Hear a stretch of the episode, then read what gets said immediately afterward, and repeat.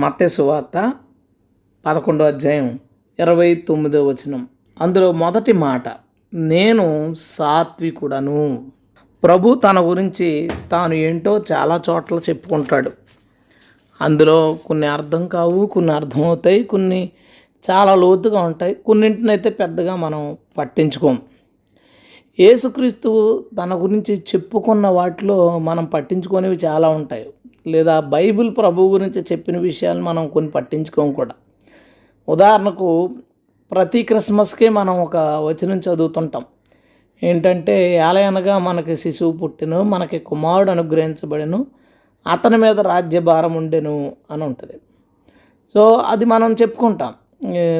మనకి కుమారుడు పుట్టెను ప్రభు మనకి మనలందరినీ లేవనెత్తడానికి మన బాధ్యత భారాలను మోయడానికి కుమారునిగా వస్తాడు. అతని మీద రాజ్యభారం ఈ సంఘ భారం ఉంటుంది. అయితే దాని తర్వాత రాసిన మాటలను పెద్దగా పట్టించుకో ఆశ్చర్యకరుడు ఆలోచనకర్త. బలవంతుడైన దేవుడు. అది మనం బహుశా పట్టించుకోం చాలాసార్లు. బలవంతుడైన దేవుడు. నిత్యుడగు తండ్రి. యేసుక్రీస్తుకు ఉన్న పేరు ఏంటంటే నిత్యుడగు తండ్రి. తండ్రి కాదంట మాట్లాడితే. ఆయన ఆయన కుమారుడుగా వస్తాడట ఆ కుమారుడికి తండ్రి అని పేరు ఉంటుందంట. కుమారుడుగా వస్తాడంట కుమారుడికి తండ్రి అనే పేరు ఉంటుందంట. చూడండి ఎలా ఉంటుందో. కుమారుడికి తండ్రి అనే పేరు ఉంటుంది. అసలు తండ్రి అనేది పేరా? తండ్రి అనేది పేరా? తండ్రి అనేది పేరు కదా కదా అది అది ఒక బా ఒక బాధ్యత లేదా బిడ్డలను కన్నప్పుడు పిలవబడే పిలుపు. కానీ అతను తండ్రి అని పేరు ఉంటుందంట. అందుకనే ప్రభు బాప్తిసం గురించి చెప్పేటప్పుడు తండ్రి యొక్కయో కుమారునికి పరిశుద్ధాత్మ యొక్కయో నామమున అంటాడు. తండ్రి కుమార పరిశుద్ధాత్మ అనేవి నామము అని చెప్తాడు. తండ్రి అని పేరు పెట్టబడును దాన్ని కూడా మనం పట్టించుకోం అలా ప్రభు కోసం చెప్పబడిన చాలా విషయాన్ని మనం పట్టించుకోకుండా వెళ్తాం. అయితే కొన్నిటిని పట్టించుకుంటే రకరకాల సందేహాలు వచ్చేస్తాయి. ఉదాహరణకి ఈరోజు నేను చెప్పిన మాట. అంటే ఆయన గురించి చెప్పిన మాటలు కొన్ని పట్టించుకోకపోవడం వలన కొన్ని విషయాలు లాస్ అవుతాం. పట్టించుకుంటే కొంత కన్ఫ్యూజన్ ఏదో రకమైన ఇది ఏర్పడుతుంది. అందులో ఈ మాట నాకు అలా అనిపించింది. నేను సాత్వికుడను. యేసుక్రీస్తు సాత్వికుడు. అది ఆయనకు ఆయన ఇచ్చుకున్న స్టేట్మెంట్. సాత్వికుడు అంటే ఎవరి మీద కోప్పడక చాలా మెత్తని స్వభావం కలిగి ఉంటాడంటే యేసుక్రీస్తు. నిజమేనా? యేసుక్రీస్తు సాత్వికుడేనా? మనం అలా ప్రశ్నించడానికి వీల్లేదు. దేవుడు ఏం చెప్తే అది నిజమే. అయితే ప్రభువు ఇంత సాత్వికుడైతే నిజంగా సాత్వికుడు అందులో డౌట్ ఏం లేదు. సాత్వికుడు దీర్ఘశాంతం గలవాడు. అలాంటి ప్రభువు భూమి మీద ఉండగా కోప్పడిన కొన్ని సందర్భాలు నాకు కనబడ్డాయి. అంతటి సాత్వికుడు కోప్పడ్డాడంటే ఇప్పుడు మనం మనం ప్రశ్నించాల్సింది ప్రభువును కాదు. ప్రభు నువ్వు ఎందుకు కోపడ్డావు నువ్వు సాత్వికుడు కదా. కాదు కోప మనం ప్రశ్నించాల్సింది ప్రభువును కాదు చూడాల్సింది ప్రభువును కాదు. ఆయన సాత్వికుడైనా సరే కోపం తెప్పించిన సందర్భాలు ఏంటంటావు? ఆ సందర్భంలో ఏముంది? అంటే ఇక్కడ మెయిన్ ఇక్కడ విషయమే దేనిలో ఉంటుందంటే సందర్భం మీద ఉంది. ప్రభు సాత్వికుడు కన్ఫామ్ అందులో లేదు సందేహం లేదు. దీర్ఘశాంతం గలవాడు. అలాంటి వాడికి సైతం కోపం రప్పిస్తే ఆ సందర్భం ఎలాంటిది? ఎలాంటి వారి మీద ఆయన కోపం వస్తుంది? ఎలాంటి సందర్భాల్లో ఆయన కోపం వస్తుంది? ప్రభు కోపం వచ్చి కోపం తెప్పించి మనలో ఎవరూ బ్రతకలేము అందులో ఏ డౌట్ లేదు. ప్రభుకి కోపం వచ్చేలాగా మనలో ఎవ్వరం ఉండకూడదు. ఇప్పుడు కోపం పాపం కాదు. నేను ప్రభు పాపం చేశాడు ప్రభువులో తప్పు ఉంది అని నేను చెప్పట్లేదు. కోపం పాపం కాదు. దేవుడు అన్నాడు కోపపడండి కానీ పాపం చేయకండి. కోపంలో పాపం చేయొద్దు. ఆ పా ఆ కోపాన్ని ఎక్కువ కాలం నిల్వ ఉండనియొద్దు. ఇది కోపం విషయంలో దేవుడు పిచ్చి పెట్టిన రూల్స్. సో కోపపడడం అనేది తప్పు కాదు. కానీ నే- కానీ ఇక్కడ ఏంటంటే సాత్వికుడునని చెప్పుకున్న సాత్వికునిగా మనందరి ముందు ఉన్న దేవుని మన ప్రభువుకి కూడా కోపం వచ్చిందంటే మనం ఈ చాలా బాగా తెలుసుకోవాలి. చాలా జాగ్రత్తగా తెలుసుకోవాలి. ఎందుకంటే మనలో ఎవ్వరము ఆయనకి కోపం తెప్పించే వాళ్ళుగా ఉండకూడదు. కోపం తెప్పించుకుంటే మనం బ్రతకలేము కదా. ఆయన కోపం వస్తే మనం ఎక్కడ బ్రతుకుతాం? ఆయన మనల్ని బట్టి సంతోషించాలి. మనల్ని బట్టి ఆనందించాలి. లేదా మన ద్వారా పది మందిని మార్చడానికి మనల్ని ఆయన వినియోగించుకోవాలి. కానీ ఆయన కోపం రాకూడదు మన మీద. కోపం వస్తే మన నిత్య జీవాన్ని మనం కోల్పోతాం. అందులో డౌట్ లేదు. సో ఈరోజు మనం చూడాలి చూడబోయే అంశం ఏంటంటే సాత్వికునికి కోపం రప్పించిన మనుషులు సాత్వికునికి కోపం తెప్పించిన సందర్భాలు వాటి గురించి మాట్లాడుకుంటూ ఉండగా మనకు ఒకటి అర్థమవుతుంది. మన మీద ప్రభు కోపంగా ఉన్నాడా? లేదా ప్రేమగా ఉన్నాడా? మన లైఫ్లో కొన్ని ఇన్సిడెంట్లు జరుగుతుంటాయి. కొన్ని వ్యతిరేకతలు వస్తుంటాయి. కొన్ని కొన్ని ఇబ్బందులు నష్టాలు వస్తుంటాయి. ప్రభు ఎందుకు పంపించే వీటిని అని ప్రశ్నిస్తుంటాం లేదా ఎందుకు వచ్చినాయి అని అనుకుంటాం. ఒకవేళ ప్రభువుకి నువ్వు కోపం తెప్పిస్తా ఉన్నావేమో ఆ కోపం వలన నువ్వు ఆ శిక్షణ కానీ పొందుకుంటున్నావేమో. ఆ కోపంలో ప్రభు నిన్ను ఏమైనా కొడుతున్నాడేమో. లేదా నీ ఆ సందర్భం ప్రభు నచ్చలేదు కాబట్టి అతను కోపించి నిన్ను మార్చడానికి ఏమైనా నీ మీదకి అలాంటి శిక్ష పంపిస్తున్నాడేమో చూద్దాం. దేవుడికి మన మీద కోపం ఉండకూడదు. కోపం సాతానికి ఉంది. అటు సాతానికి కోపం ఉండి ఇటు దేవునికి కోపం ఉంటే మన బ్రతికి ఏమవుద్ది? ఒకసారి ఆలోచించండి. యేసు ప్రభువుని నమ్ముకున్నందుకు సాతానికి మన మీద కోపం వచ్చింది. యేసు ప్రభువుకి కోపం తెప్పించే పని చేసినందుకు ప్రభుకి మన మీద కోపం వచ్చింది. అప్పుడు మన జీవితం ఎలా ఉంటుంది? ఫుట్బాల్ మీకు తెలుసు కదా. అది ఎలా ఉంటుందంటే ముందు ఒకడు బాల్ తన దగ్గర బాల్ పెట్టుకుంటాడు ఫుట్బాల్. వాడి వాడి చంకలం ఉంటుంది. అనుకుంటుంది బాల్ అమ్మయ్య ఎంత మంచి ప్లేస్లలో పట్టుకున్నాడు నన్ను అనుకుంటుంది. నేల మీద పెడతాడు. నేల మీద పెట్టాడు అనుకుంటాడు తన్నుతాడు. పరిగెత్తుకొచ్చి తన్నుతాడు. తన్నితే వీడు తన్నాడేంటి అని ప- అది ఎగురుకుంటా ఇంకొకటి దగ్గర పడుతుంది. ఇంకొక కలర్ డ్రెస్ వేసుకున్నవాడు అంటే ఇంకో దేశం వస్తూ టీం దగ్గర పడుతుంది.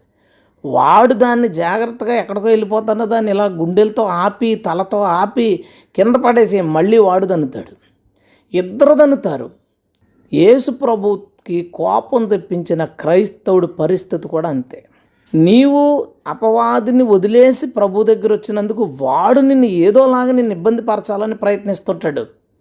ఏదోలాగా నిన్ను బాధ పెట్టాలని చికాకులతో లేదా మన అశాంతితో నిద్ర లేకుండా చేసో పీడకలు పెట్టో ఏదన్నా హెల్త్ ఇష్యూస్ని వాడు పెట్టో లేదా మన శత్రువులు మన మీదకి రేపో ఏదో ఒకటి చేసి మనల్ని ఇబ్బంది పరచడానికి ఏమో వాడు ప్రయత్నిస్తాడు. ప్రభు చేతిలో ఉండకుండా ప్రభుకి కోపం రప్పిస్తే పక్కన ఈయన ఈయన నుంచి. ఎందుకంటే ప్రభు తండ్రి కుమారుని దండించినోడు తండ్రి ఎలా అవుతాడు? బెత్తం పట్టుకున్నోడు తండ్రి ఎలా అవుతాడు?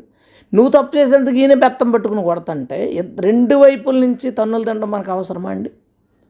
సో ఏసైకి కోపం రప్పిస్తే ఎట్టు నుంచి దెబ్బ తగులుతుందో మనకు అర్థం అవుతుంది కొట్టేవాడు సాతానో తెలియదు దేవుడో తెలియదు ఇద్దరు కొడుతున్నారో తెలియదు మనం ప్రార్థించాలో తెలియదు ప్రభు కాళ్ళు పట్టుకోవాలో తెలియదు ఎక్కడికన్నా పారిపోవాలో తెలియదు కాబట్టి ఈరోజు మనం ఖచ్చితంగా తెలుసుకోవాలి. మన జీవితం నెమ్మదిగా సమాధానంగా ప్రశాంతంగా వెళ్ళిపోవాలంటే ప్రభు చేతుల్లో మనం ఉండాలి. ప్రభుకి కోపం తెప్పించే వాళ్ళుగా ఉండకూడదు. ప్రభు చేతుల్లో మనం ఉన్నాం అనుకోండి కోపం రప్పించకుండా ప్రభుని సంతోషపరిచేలా మనం ఉన్నాం అనుకో అపవాది మన దరిదాపులకు కూడా రాడు. దరిదాపులకు కూడా రాడు.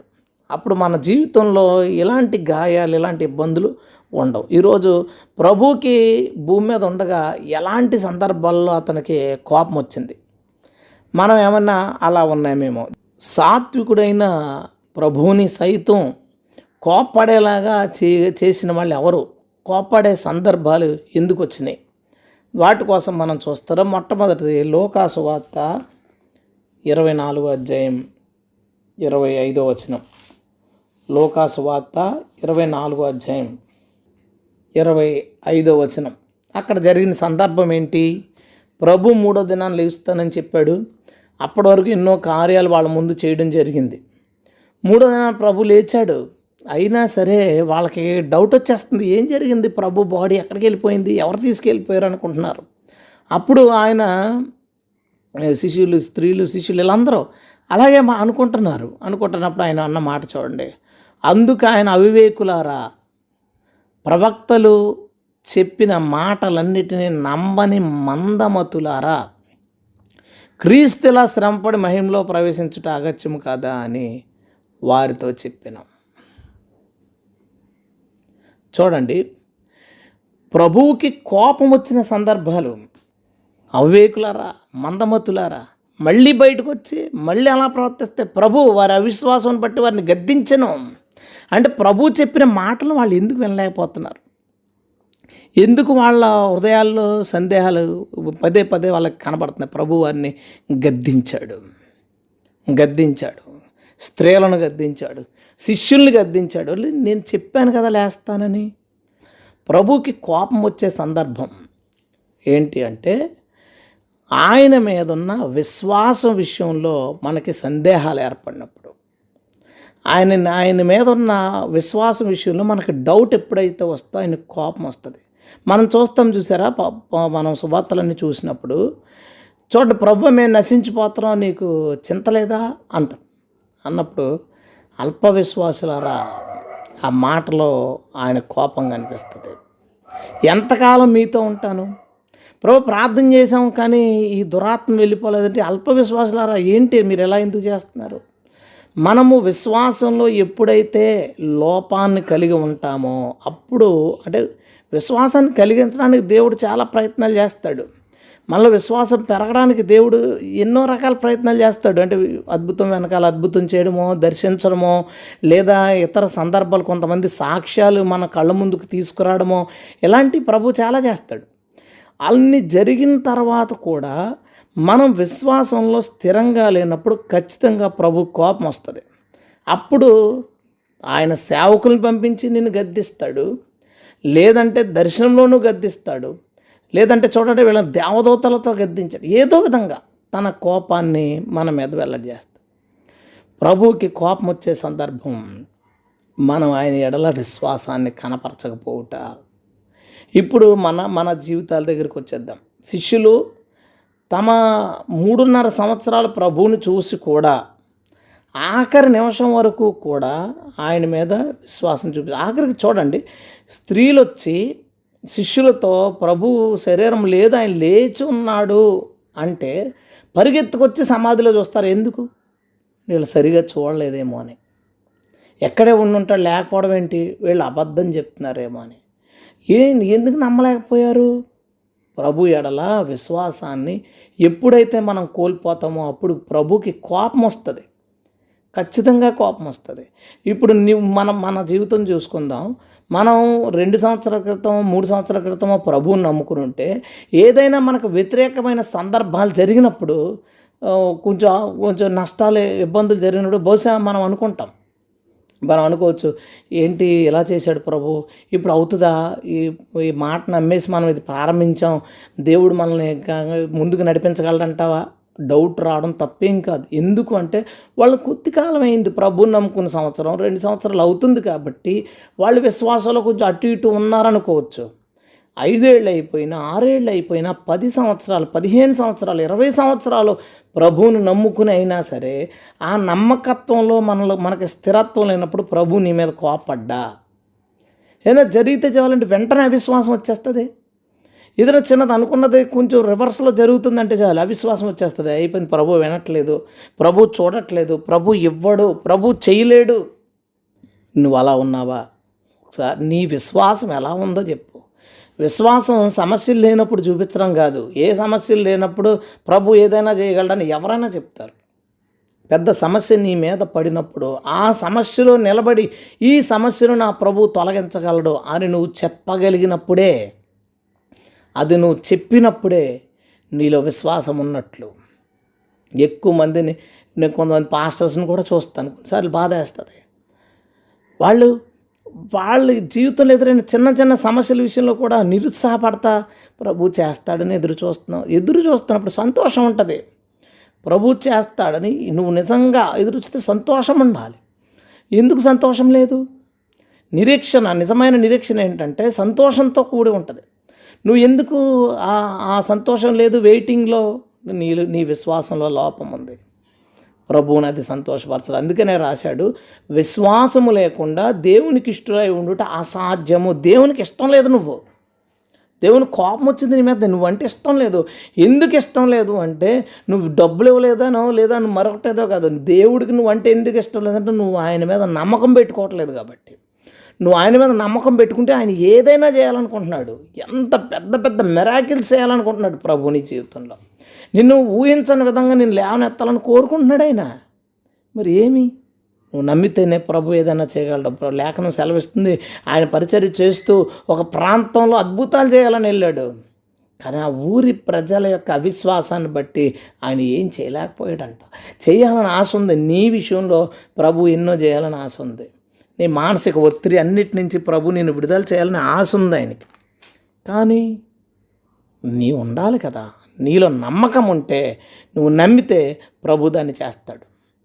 ప్రభు ఖచ్చితంగా నిస్సందేహంగా దాన్ని చేస్తాడు. సోదరులారా సమయాన్ని దాటిపోతుందని సోదరి ఏదో ఒకటి టైం అయిపోతుంది ఇంతకాలం అయిపోయింది ఇంకా జరగలేదట అనుకోవద్దు.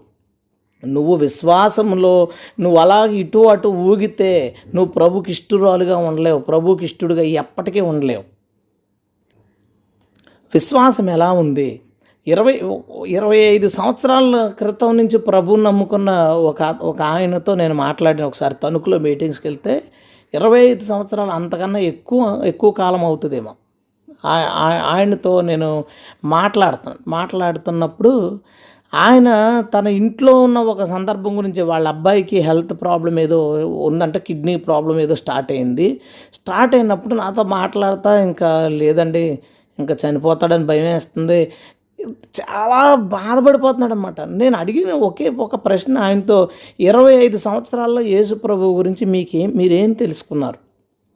యేసుప్రభు గురించి ఇరవై ఐదు సంవత్సరాల్లో మీరేం తెలుసుకున్నారు? ఒక సంవత్సరం మనం ఫ్రెండ్షిప్ చేస్తే మన ఫ్రెండ్ గురించి మనకు తెలిసిపోతుంది.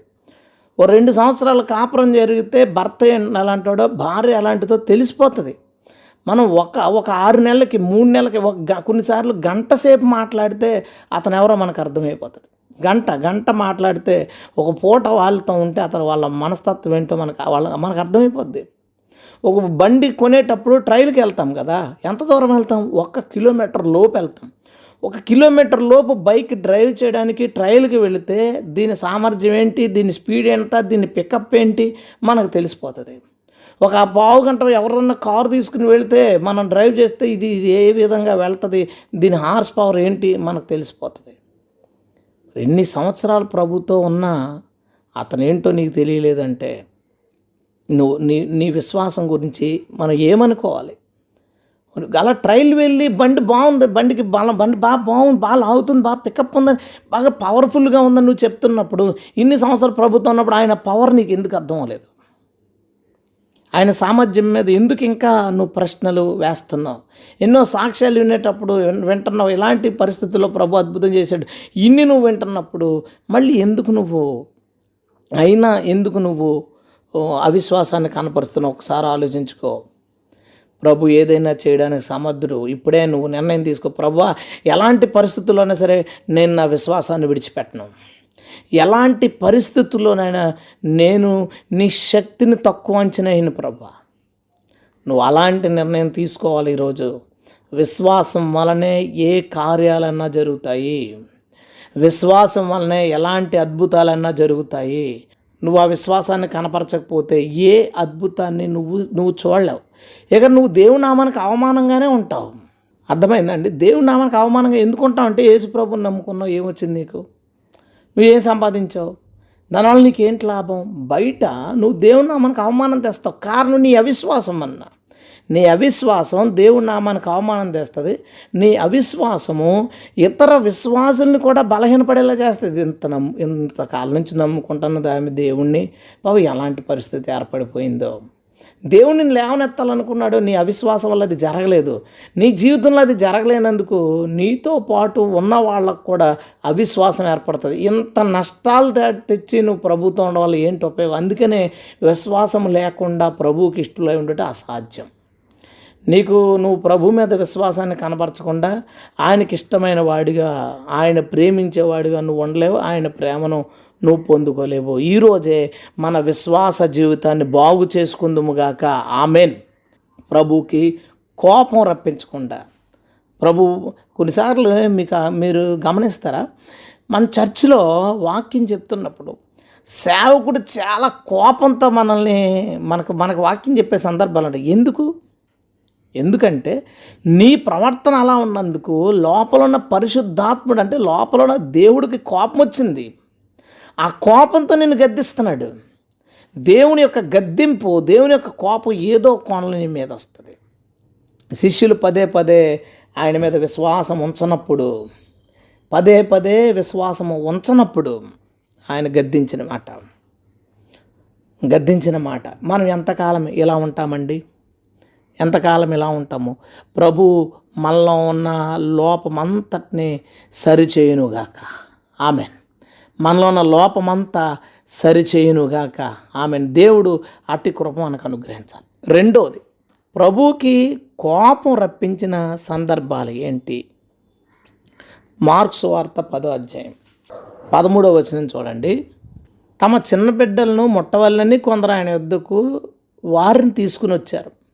అయితే శిష్యులు వారిని తీసుకుని వచ్చిన వారిని గద్దించారు. యేసు అది చూచి కోపపడి చిన్నపిల్లలు నా దగ్గర రానివ్వండి. శిష్యులు చేసిన ఒక పని ఏంటంటే పిల్లల్ని తీసుకుని వచ్చి ప్రేయర్ చేయించమని అడుగుతున్నారు. వాళ్ళని చూసి గద్దించి వెళ్ళిపోండి అని కసురుతున్నారు వాళ్ళని. పొమ్మంటున్నారు వాళ్ళని. వెళ్ళిపోండి ఇక్కడి నుంచి. ప్రభు కోపం వచ్చింది. ఎందుకు కోపం వచ్చింది అంటే మనం ఎప్పుడైతే ఇతర మనుషులను తృణీకరిస్తామో అది దేవునికి ఇష్టం ఉండదు. ఆ పని దేవునికి ఇష్టం ఉండదు. ఇది ఒక్- ఇది ప్రతి ఒక్కరు గుర్తుపెట్టుకోండి. ఎదుటి వాళ్ళని చులకనగా చూసి పిల్లలకు ప్రార్థన చేయమని అడుగుతున్నారంటే ఎంత తక్కువగా చూశారో వాళ్ళని. ఒక గుడ్డివాడిని ప్రభు స్వస్థపరిస్తే అందరూ చప్పట్లు కొడతారు. ఓ మోగవాడిని స్వస్థపరిస్తే చప్పట్లు కొడతారు. అమ్మో ఎంత గొప్పోడని ప్రభువుని పొగుడుతారు. మీరు ఎంత గొప్పోడికి శిష్యులుగా ఉన్నారని వీళ్ళకి ఘనత వస్తుంది. వీళ్ళకి కూడా ఘనత వస్తుంది. కానీ పిల్లల తల మీద చేసి ప్రార్థన చేస్తే ఏం ఘనత వస్తుంది? వీళ్ళ వల్ల ఏముంది? వీళ్ళు ఏంటి ఇలాంటి పని చేస్తారు? దీనివల్ల ఏంటి అన్నట్టు వాళ్ళని చులకనగా చూసి గద్ది పొమ్మంటున్నారు వాళ్ళని. ప్రభు అది చూసి కోప్పడి అందరం గుర్తుపెట్టుకోండి. నువ్వు ఎవరినైనా సరే చులకనగా చూస్తే అది దేవునికి నచ్చదు. ఎవరిని చులకనగా చూడొద్దు. ఎవరిని పనికిరానోళ్ళుగా చూడొద్దు. ఎట్టి పరిస్థితుల్లోనూ ఎవరిని చులకనగా చూడడానికి వీల్లేదు ఎందుకు? అంటే వారిని కూడా దేవుడే చేశాడు. ఒక అడుక్కునే వ్యక్తి నిన్ను అడుగుతుంటే నేను అడుగుతున్నారు? డబ్బులు అడుగుతున్నారు అనుకోండి. జస్ట్ ఫోర్ డేస్ బ్యాక్ నా- చిన్న సిచ్యువేషన్ వీళ్ళు ఒక టీముగా దిగుతారనమాట ఒక ఐదారు దిగిపోయి ఆ ఏరియా అంతా తిరిగేస్తారు. అందరూ ఒకే ఏదో ఎక్కడి నుంచి వచ్చేసి. వచ్చారు ఒకరు అడిగారు ఇచ్చాను ఇంకొకరు అడిగారు ఇచ్చాను. ఇంకొకరు వచ్చినప్పుడు మీ వాళ్ళకి ఆల్రెడీ ఇచ్చానమ్మా వెళ్ళండి. ఒక నిమిషం గ్యాప్లో అన్న. వెళ్ళండి అన్నా సరే. పదే పదే విసిగిస్తూ ఉన్నారన్నమాట. నేను ఏదో కాల్ మాట్లాడుతున్నాను. విసిగిస్తూ ఉన్నారు విసిగిస్తాను అంటే నాకు కోపం రాబోయింది. మళ్ళీ మళ్ళీ ఒక్కసారే నాకు నాకు గుర్తొచ్చిన విషయం ఏంటో తెలుసా? ఈ బియ్యాలను కూడా దేవుడే తయారు చేశాడు. ఈ రూపాన్ని కూడా దేవుడే ఇచ్చాడు. వీళ్ళ అవయవాలను ప్రభువే తయారు చేశాడు. వీళ్ళు కూడా దేవుని సృష్టి. వీళ్ళ మనం విసుక్కుంటే దేవుడు కోపం వస్తుందేమో. మనం ఎన్నిసార్లు ఇలాంటి వాళ్ళని చేదరించుకుని ఉంటాం? ఏ వాళ్ళు దేవుని సృష్టి కాదా? దేవుని పోలికలో ఉన్నవాళ్ళు కాదా? చెప్పండి. లేవు అని చెప్పు. ఇవ్వను అని చెప్పు. ఇందాక ఇచ్చానని చెప్పు. వెళ్ళు అని చెప్పు. వెళ్ళమ్మా ఇంకో చోట కానీ నువ్వు విసుక్కోవాల్సిన పని ఏముంది నీకు? నువ్వు కసురుకోవాల్సిన పని ఏముంది నీకు? వాళ్ళనే కాదు. ఎన్ని చోట్ల అనుకున్నావు ప్రతి ఒక్కడు వాళ్ళు టాలెంటెడ్ అయితే టాలెంట్ లేని వాళ్ళని. అయితే మనం ఎదుటోళ్ళని చులకనగా చూడకూడదు. వాళ్ళు బలహీనులైనా మనకన్నా చిన్నవాళ్ళైనా మనకన్నా చదువు లేని వాళ్ళైనా లేదా వాళ్ళకన్నా లోపం కనపడితే ఇదొకటి. ఎదుటి వాళ్ళు చిన్న లోపం కనపడగానే వెంటనే వెంటనే జస్ట్ అలా తీసి పాడేస్తారు గడ్డి పరకం తీసేసినట్టు. గడ్డి పరకం తీసి తీసి పారేసినట్టు అలా పారేస్తారు. ఎవరిని చులకనగా చూడొద్దు. అందరూ దేవుని పోలికలో ఉన్న మనుషులు. ప్రతి ఒక్కరు నిజం నేర్చుకోండి విషయం. వాళ్ళు చేసే డ్యూటీని బట్టి చీప్గా చూస్తారు. ఆ చెత్త తుడిచే వాళ్ళని రోడ్డు మీద తిరిగి బ్రతిమాలు అమ్ముతున్న వాళ్ళని. ఎంత చీపో వాళ్ళకి వాళ్ళంటే మనకి. అదే వస్తువు షాప్లో ఉంటే వెళ్ళి నిలబడి చూసి ఇది ఎంతకి ఇస్తారు ఏంటి అని అడుగుతాం. దాన్నే ప్లాట్ఫామ్ మీద తెచ్చి నీ దగ్గరకు తెచ్చి అమ్మడానికి కనుక చూస్తే నిజంగా ఎంత హీనంగా చూస్తాం వాడిని. చులకన. ఎదుటి మనిషిని చులకనగా చూడడం దేవునికి ఇష్టం ఉండదు. అది ప్రభుకి కోపం రప్పించే సందర్భం. ఎందుకంటే వాళ్ళు కూడా ఆయన బిడ్డలే. వాళ్ళు ఆయన తెలుసుకోలేకపోవచ్చు లేదా వాళ్ళు తప్పుదాల్లో ఉండొచ్చు వాళ్ళు రకరకాల పాపాల్లో పడిపో ఉండొచ్చు. ఏది జరిగినా వాళ్ళు కూడా దేవుని పోలికే. వాళ్ళు కూడా దేవుని సృష్టే. నువ్వు వారిని చులకనగా చూడొద్దు. వా ఎవ్- అందరితోనూ మినిమం రెస్పెక్ట్ అని ఒకటి ఉంటుంది. కనీసంగా మనిషి అంటే మనిషిగా గౌరవించే మినిమం రెస్పెక్ట్. అది అందరికీ ఇవ్వండి. అందుకనే గొప్ప వాళ్ళు ఉన్నప్పుడు ఎక్కువ ఇవ్వండి వాళ్ళకి. ఇంకా గొప్ప వాళ్ళు ఉన్నప్పుడు వాళ్ళకి ఇంకా రెస్పెక్ట్ ఎక్కువ ఇవ్వండి రెస్పెక్ట్ మనం ఎక్కువ ఇచ్చే వాళ్ళు ఉండాలి తప్ప రెస్పెక్ట్ లేకుండా గౌ మనం ప్రవర్తించే వాళ్ళు ఉండకూడదు. మనం గౌరవ అతిగా గౌరవించే మనుషులు లోకంలో ఉండాలి తప్ప మనం గౌరవించని మనుషులు ఉండకూడదు. వాళ్ళు ఎంత హీనులో అయినా సరే ఎంత స్థితి అలాంటి స్థితిలో ఉన్నా లేదంటే నీతో కంపేర్ చేసుకుంటే పనికిరాని వాళ్ళుగా ఉండొచ్చు. కానీ ఇప్పుడు కొంతమంది సేవకులు ఇతర సేవకుల్ని చాలా చులకనగా మనకు తెలుసండి. వాళ్ళకి ఏం లేదండి అడగని సీన్ లేదండి. ప్రతి ఒక్కరిలో ఏదో ఒక టాలెంట్ ఉండొచ్చు ఉండకపోవచ్చు. ఈరోజు బలహీనంగా ఉన్నవాళ్ళు రేపు అందు వాళ్ళే గొప్పవాళ్ళు అవ్వచ్చు. ఈరోజు ఎందుకు పనికిరారని నువ్వు అన్న వాళ్ళే రేపు చాలా పెద్ద స్థితికి వెళ్ళొచ్చు. వెళ్ళినా వెళ్ళకపోయినా వాళ్ళ జీవితం అంతా అయిపోయింది ఇంకా వాళ్ళు ఏం సాధించలేరు అనే పరిస్థితి వచ్చినా ఏదైనా సరే వాళ్ళు దేవుని పోలికలో చేయబడ్డవారు. వాళ్ళు కూడా తమ తల్లి గర్భంలో ప్రభు హస్తాల చేత నిర్మించబడిన వారే. ప్రభు చిత్తము లేకుండా భూమి మీదకి ఎవరూ రారు. ప్రభు పంపిన వారే. వారిలో ఉన్న జీవాత్మ ప్రభు ఇచ్చిందే. ఆ ఆత్మ కూడా శాశ్వతమైందే. భూలోకం పాతాళానికి వెళ్ళిపోయినా పరలోకానికి వెళ్ళిపోయినా అది కూడా శాశ్వతమైనదే వాళ్ళ ఆత్మ కూడా. నువ్వేంటి వారిని అవమానంగా చూస్తావు చులకనగా చూస్తావు చీప్గా చూస్తావు? జాగ్రత్త. ప్రతి ఒక్కరి తల పొగరు కానీ గర్వం కానీ అన్నీ ఈరోజు పోవాలి. ఎదుటి మనుషుల్ని హీనంగా చూసే బుద్ధి ఏదైతే ఉందో అది పోవాలి. నేను కూడా నేర్చుకున్నాను. దీని గురించి నేను ప్రార్థన చేస్తున్నప్పుడు నేను నేను కొందరిని చులకనగా చూసిన సందర్భాలు జ్ఞా జ్ఞాపకానికి వచ్చాయి. ప్రభు నన్ను క్షమించు. నేను పాపం చేశాను. నీ పోలికలో ఉన్న మరొక మనిషిని నేను చులకనగా చూశాను. నన్ను క్షమించాను ప్రభు దగ్గర నేను క్షమాపణ పొందుకున్నాను పొద్దున్న. నువ్వు దేవుడు మనల్ని పరిపూర్ణలుగా చేయడానికి చేస్తున్న ప్రయత్నం ప్రతి చిన్నదాన్ని ప్రభు మనకు చెప్తున్నాడు. అయితే ఇది చూసారా? ప్రభుకి కోపం రప్పించిన సందర్భం. ప్రభుకి కోపం వచ్చింది సాత్వికుడికి కోపం వచ్చిందంటే మనం అనుకున్న మనం దీన్ని చిన్న విషయం అనుకున్నాం కానీ ప్రభు దీన్ని చిన్న విషయంగా ఎంచట్లేదు. చిన్న విషయంగా ఎంచట్లేదు. ఈరోజు రెండో విషయం మనం నేర్చుకున్నాం. తోటి మనుషులను చులకనగా చూడొద్దు. సో ఈరోజు నుంచి అందరికీ మినిమం రెస్పెక్ట్. అండి అని మాట్లాడండి. ఎవరినైనా ఎవరు ముసలాయన అలా అడ్డంగా కనబడితే ఏ ఎలవయ్యా ఏంటిది అండి? ఏంటా మాట? తప్పుకోండి అను. తప్పుకోండి రెస్పెక్ట్ ఇవ్వండి. మినిమం మినిమం రెస్పెక్ట్ ఇవ్వండి ప్రతి ఒక్కరికి. అప్పుడు అనవసరమైన మాటలు నీ నోట్లోంచి రావు. ప్రతి ఒక్కరిని ఏదైనా చిన్న మిస్బిహేవ్ చేస్తే ఎదుటి వాళ్ళని వెంటనే తిట్టేయడం. చులకనమాట వా వా- వాళ్ళు మనల్ని ఏం చేయగలరులే? వాళ్ళు వాళ్ళు మనల్ని ఏం చేయగలరు? వాళ్ళు ఎంత ఎంత చులకన భావము. పెద్ద పెద్ద వాళ్ళు అయిపోతే గొప్ప గొప్ప వాళ్ళు అయిపోతే బాగా డబ్బులు సంపాదించేస్తే పేరు సంపాదిస్తే ఎదుటి వాళ్ళందరూ తల వెంట్రుకల్లాగా గడ్డి పూచల్లాగా కనబడతారు. మారిపోవాలి. ఎదుటి వాళ్ళ మీద చులకన భావన ఉండొద్దు. వెంటనే తీసి పారేయద్దు ఓకే వాళ్ళ లోపం కనిపించింది? మారాలని ప్రార్థన చేయి. అయినా సరే నువ్వు ఇవ్వాల్సిన గౌరవం ఎదుటి వాడికి ఇచ్చి తీరాలి. అది నీ సంస్కారం. నువ్వు గౌరవం ఇచ్చేది గౌరవం పెరగడం అనేది ఎదుటివాడి ప్రవర్తన ఆధారం చేసుకుంటుంది. గౌరవం ఇవ్వకపోవడం అనేది ఉండకూడదు. తోటి మనిషి మా అతను చూడగానే ఇతను దేవుడు దేవుని స్వరూపంలో ఉన్నాడు. దేవుని స్వరూపంలో ఉన్నాడు ఇతను. దేవుడు దేవుడు దేవుని పోలికిది ఇతనిలో పెట్టింది దేవుని దేవుడు పెట్టిన ఆత్మ ఉంది ఇతనిలో అదే ఉద్దేశం మీద చూడు. ఏ మతస్థుడైనా ఏ కులస్థుడైనా పెద్దోడా చిన్నోడా ఎవరైనా సరే దేవుని పోలికలో ఉన్నవారు కాబట్టి ఎవరిని మనం చులకనగా చూడకూడదు. ఈరోజు ప్రభు మన కట్టి కృప దయచేయునుగాక. ఆమెన్. మూడోది ప్రభుకి కోపం రప్పించిన సందర్భం. మార్క్స్ వార్త మూడో అధ్యాయం. మార్క్స్ వార్త మూడో అధ్యాయంలో అక్కడ జరుగుతున్న సందర్భం ఏంటంటే ఆయన సమాజ మందిరంలోకి వచ్చాడు. అక్కడ పోలియో ఉన్న వ్యక్తిని చూసి ప్రభువు మీద నేరం మోపాలని ప్రభువు మీద నేరం మోపాలని అతన్ని విశ్రాంతి మరి సమాజ మందిర విశ్రాంతిలో జరుగుతుంది కదా. అతని మీద నేరం మోపాలని అతని ముందు తీసుకొచ్చి ఏదైనా స్వస్థపరుస్తావా అని అడిగారు. అక్కడ ఉన్న వాళ్ళు ఈ శాస్త్రులు పరిశీలు అందరూ అతని మీద ఏదోలాగా అతను అక్కడ ఉన్న ప్రజలు యూదులు ఇతని మీద నేరం మోపాలి అందరూ ఈయన వెంట పడిపోతున్నారు అని అతని మీద నేరం మోపాలని అనుకున్నారు. ఆయన ఈ మాట అన్న చూడండి నీవు లేచి మధ్య నిలవమన్నాడు నిలిచాడు విశ్రాంతి దినాన మేలు చేయటి ధర్మమా కీడు చేయటి ధర్మమా ప్రాణరక్షణ ధర్మమా ప్రాణహత్య ధర్మమా?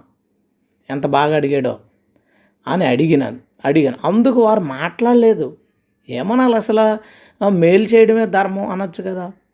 ప్రాణము ప్రాణరక్షణే ధర్మం అనొచ్చు కదా. ఏం మాట్లాడలేదు. ఆయన వారి హృదయ కాఠిన్యమునకు దుఃఖపడి కోపముతో వారిని కలియజూసి అమ్మో ఎంత కోపం వచ్చిందో హృదయ కాఠిన్యతకు దుఃఖపడి బాధేసింది. కోపం వచ్చింది కలియ చూసాడంటే ఇటు అటు ఇటు అటు చూసాడు చూడు కోపం కంట్రోల్ చేసుకోవాలన్నప్పుడు ఇటు అటు చూస్తాం మనం. కోపంలో కలియ చూసి కలియ చూసి అతను స్వస్థపడమన్నాడు. ఆ తర్వాత జరిగే సందర్భం వదిలి చూతా వదిలి దాన్ని వదిలేస్తే అట్లా ప్రభువుకి కోపం రప్పించిన సందర్భం. ప్రభు మీద నేరం మోపడానికి ప్రయత్నించారు. అప్పుడు ఆయన కోపం రాలేదు. మనలో మనం కూడా చాలాసార్లు ప్రభు మీద నేరం మోపుతాం. నువ్వే ఇలా చేసావు? నువ్వెందుకు ఇలా చేసావు? చాలాసార్లు చూడండి ఎందుకు సృష్టించావు? ఎందుకు నరకంలో పడేస్తావు? ఎందుకు ఇలా చేసావు? మనం చాలాసార్లు ప్రభు మీద నేరం మోపుతాం. ఇంతకీ అందులో దేంట్లోనూ దేవుడు తప్పలేదు. ఏ విషయంలోనూ ఈ సృష్టిలో జరిగిన ఏ విధ్వంసానికి ఏ బాధాకరమైన విషయానికి ఏ దుఃఖకరమైన దానికి ప్రభు యొక్క లోపం లేదు ప్రభు తప్పిదం లేదు. అయినా మనం ప్రభుని కొన్నిసార్లు మన బాధలో ఉన్నప్పుడు నేరం మోపుతుంటాం. ఎందుకు ఇలా చేసావు? ఎందుకు ఇలా చేసేది న్యాయమా నీకు అసలు? మేము ఎలా బాధపడటం చూస్తే నీకు సంతోషమేమో? ఎన్నోసార్లు నేరాలు మోపుతాం ప్రభు మీద. ప్రభు కోప్పడ్డావు. ప్రభు అర్థం చేసుకుంటాడు. ప్రభు ఎప్పుడు కోప్పడ్డాడు? నేరం మోపాలనుకున్నప్పుడు కోప్పడలేదు. ప్రభు వాళ్ళకి బోధిస్తున్నాడు ఏది మంచిది? ఇది మంచిదా? అది మంచిదా? ఇది చేయడం బెటరా? అది చేయడం బెటరా? అన్నప్పుడు కూడా ఏ విధంగానూ రిప్లై ఇవ్వకుండా మొండిగా వాళ్ళు అదే ఉద్దేశంలో ఉన్నారు. వాళ్ళు ఏదో వాళ్ళు ఏమనుకున్నారు అదే ఉద్దేశంలో వారి హృదయ కాఠిన్యతను బట్టి ప్రభువుకి కోపం వచ్చే మూడో సందర్భం మనుషుల యొక్క కఠినత్వం. మనుషుల యొక్క మొండితనం. మనిషి నేను అనుకున్నదే ఇంకొకటి ఏది కాదు. ఎవరి మాట నేను పట్టించుకొని. ఎవరు ఎవరైతే బండబారిన హృదయాలతో ఉంటారో కఠినత్వంతో వాళ్ళు ఏమనుకుంటుంది వాళ్ళు వాళ్ళు ఇంకేంటంటే వాళ్ళు చాలా మంచోళ్ళు. వాళ్ళకి ఎవడో ఏం చెప్పకూడదు. చెప్పినా వాళ్ళు పట్టించుకోరు. చెప్పినా వాళ్ళు మారరు. వాళ్ళు ఏమనుకుంటే అదే చేస్తారు. అలాంటి వాళ్ళ మీద దేవుని ఉగ్రత వస్తుంది వాళ్ళ మీదకి దేవుని కోపం వస్తుంది వాళ్ళ మీదకి. నీ మొండితనం విడిచిపెట్టు. నీకు కండలు ఉండొచ్చు లేదా పెద్ద పేరు ఉండొచ్చు నీకు నువ్వు చాలా తెలివైన వాడు అయి ఉండొచ్చు ఏదైనా ఉన్నాయి. నువ్వు మొండితనంతో ఉన్నావా?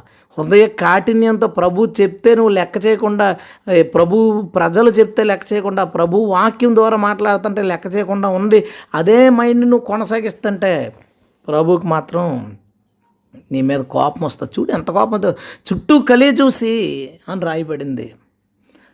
చుట్టూ కలిగి చూసి రాయబడింది.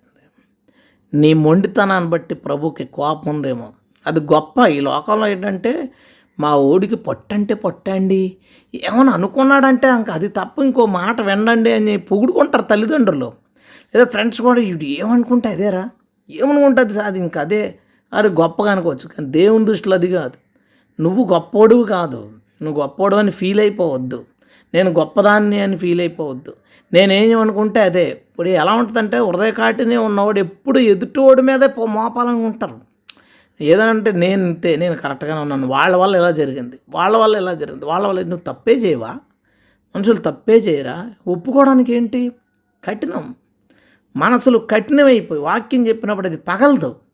దేవుడు మాట్లాడినప్పుడు చూడండి చర్చిలో కొన్నిసార్లు దేవుడు మాట్లాడిన తర్వాత దేవుడు ఏదో ఒక తప్పిదాల కోసం అది నాలోనే ఉంది నా పక్కన వాళ్ళు ఉంది. అలా చర్చిలో పది మందిలో ఉన్నప్పుడు ఐదు ఆరుగురు కన్నీరు కాచి ప్రార్థన చేస్తుంటారు. మిగతా వాళ్ళు మాత్రం అదే తప్పు చేస్తున్న వాళ్ళు ఆ దుఃఖం ఉండదు ఆడికి. ఆ పశ్చాత్తాపం ఉండదు. ఏదో ప్రార్థన చేసుకుని వెళ్ళిపోతారు. ఎందుకంటే హృదయం బండబారిపోతుంది. పగలట్లేదు అది.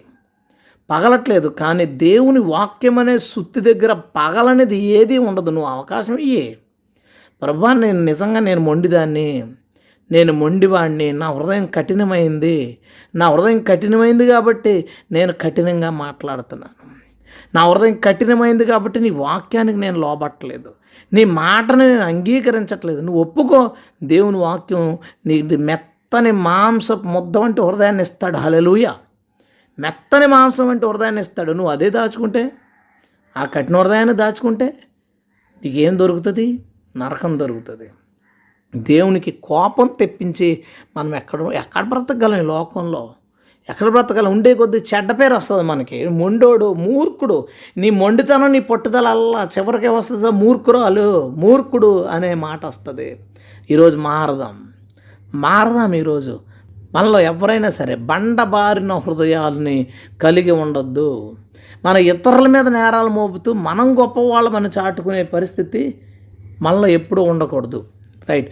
ఈరోజు మనం మూడోదిగా ప్రభు మనతో మాట్లాడిన మాట ప్రభువుకి కోపం వచ్చే మూడో సందర్భం ఏంటంటే కఠినమైన మనసు. ఏంటి? హృదయ కాఠినం హృదయ కఠినం కఠినమైన మనసు. అదే బైబిల్లో పదే పదే చాలా చోట్ల కనిపిస్తుంది. వారి హృదయ కాఠిన్యం బట్టి వారిని గద్దించను. వారిని గద్దించను. వారు హృదయ కఠినంగా ఆశ్చర్యపోయిన సందర్భం ఏంటి? ఎలా ఉన్నారేంటి మనుషులు? ఎంత మూర్ఖంగా ఉన్నారంటే మనుషులు? ఇలాంటి ఏమనుకుంటే అదే అనే పరిస్థితిలో ఉన్నారంటే మనుషులు? తీసే హృదయ కాటిని తీసే. ఎదుటి మనుషుల మీద కఠినంగా ఉంటారు ఎందుకండి? వాళ్ళతో కఠినంగా మాట్లాడతారండి. వాళ్ళు బాధపడేలా మాట్లాడతారు ఎలా మాట్లాడగలరు? ఎదుటి మనిషిని ఎదుటి మనిషిని వాళ్ళు బాధపడుతుంటారు. వీళ్ళు చూసినా పట్టించుకోరు. ఎదుటి బాధపడినప్పుడు ఆడుమిటి చూడండి వీళ్ళు ఎలాంటి వాళ్ళు అంటే కుక్కకి కాలుకి దెబ్బ తగిలింది అనుకోండి ఆ రోడ్డు మీద చూసుకుంటే అయ్యో అంటారు వీళ్ళు. తెలిసిన వాళ్ళు ఎవరైనా వీళ్ళకి పెద్ద ఇష్టం ఉండదు వాళ్ళు. వాళ్ళు ఎంత పెద్ద కష్టం వచ్చి బాధపడుతున్నా సరే అస్సలు వాళ్ళ గురించి జాలి పడరండి. ఇక్కడ గుండెకాయల రాళ్ళు అండి అవి మీకు. మనలో ఉన్నవి గుండెకాయలు అండి బండరాళ్ళు అవి. మనకి ఇష్టం ఉన్న ఇష్టం లేకపోతే తోటి మనిషి బాధపడుతుంటే బాధ రావాలి కదా.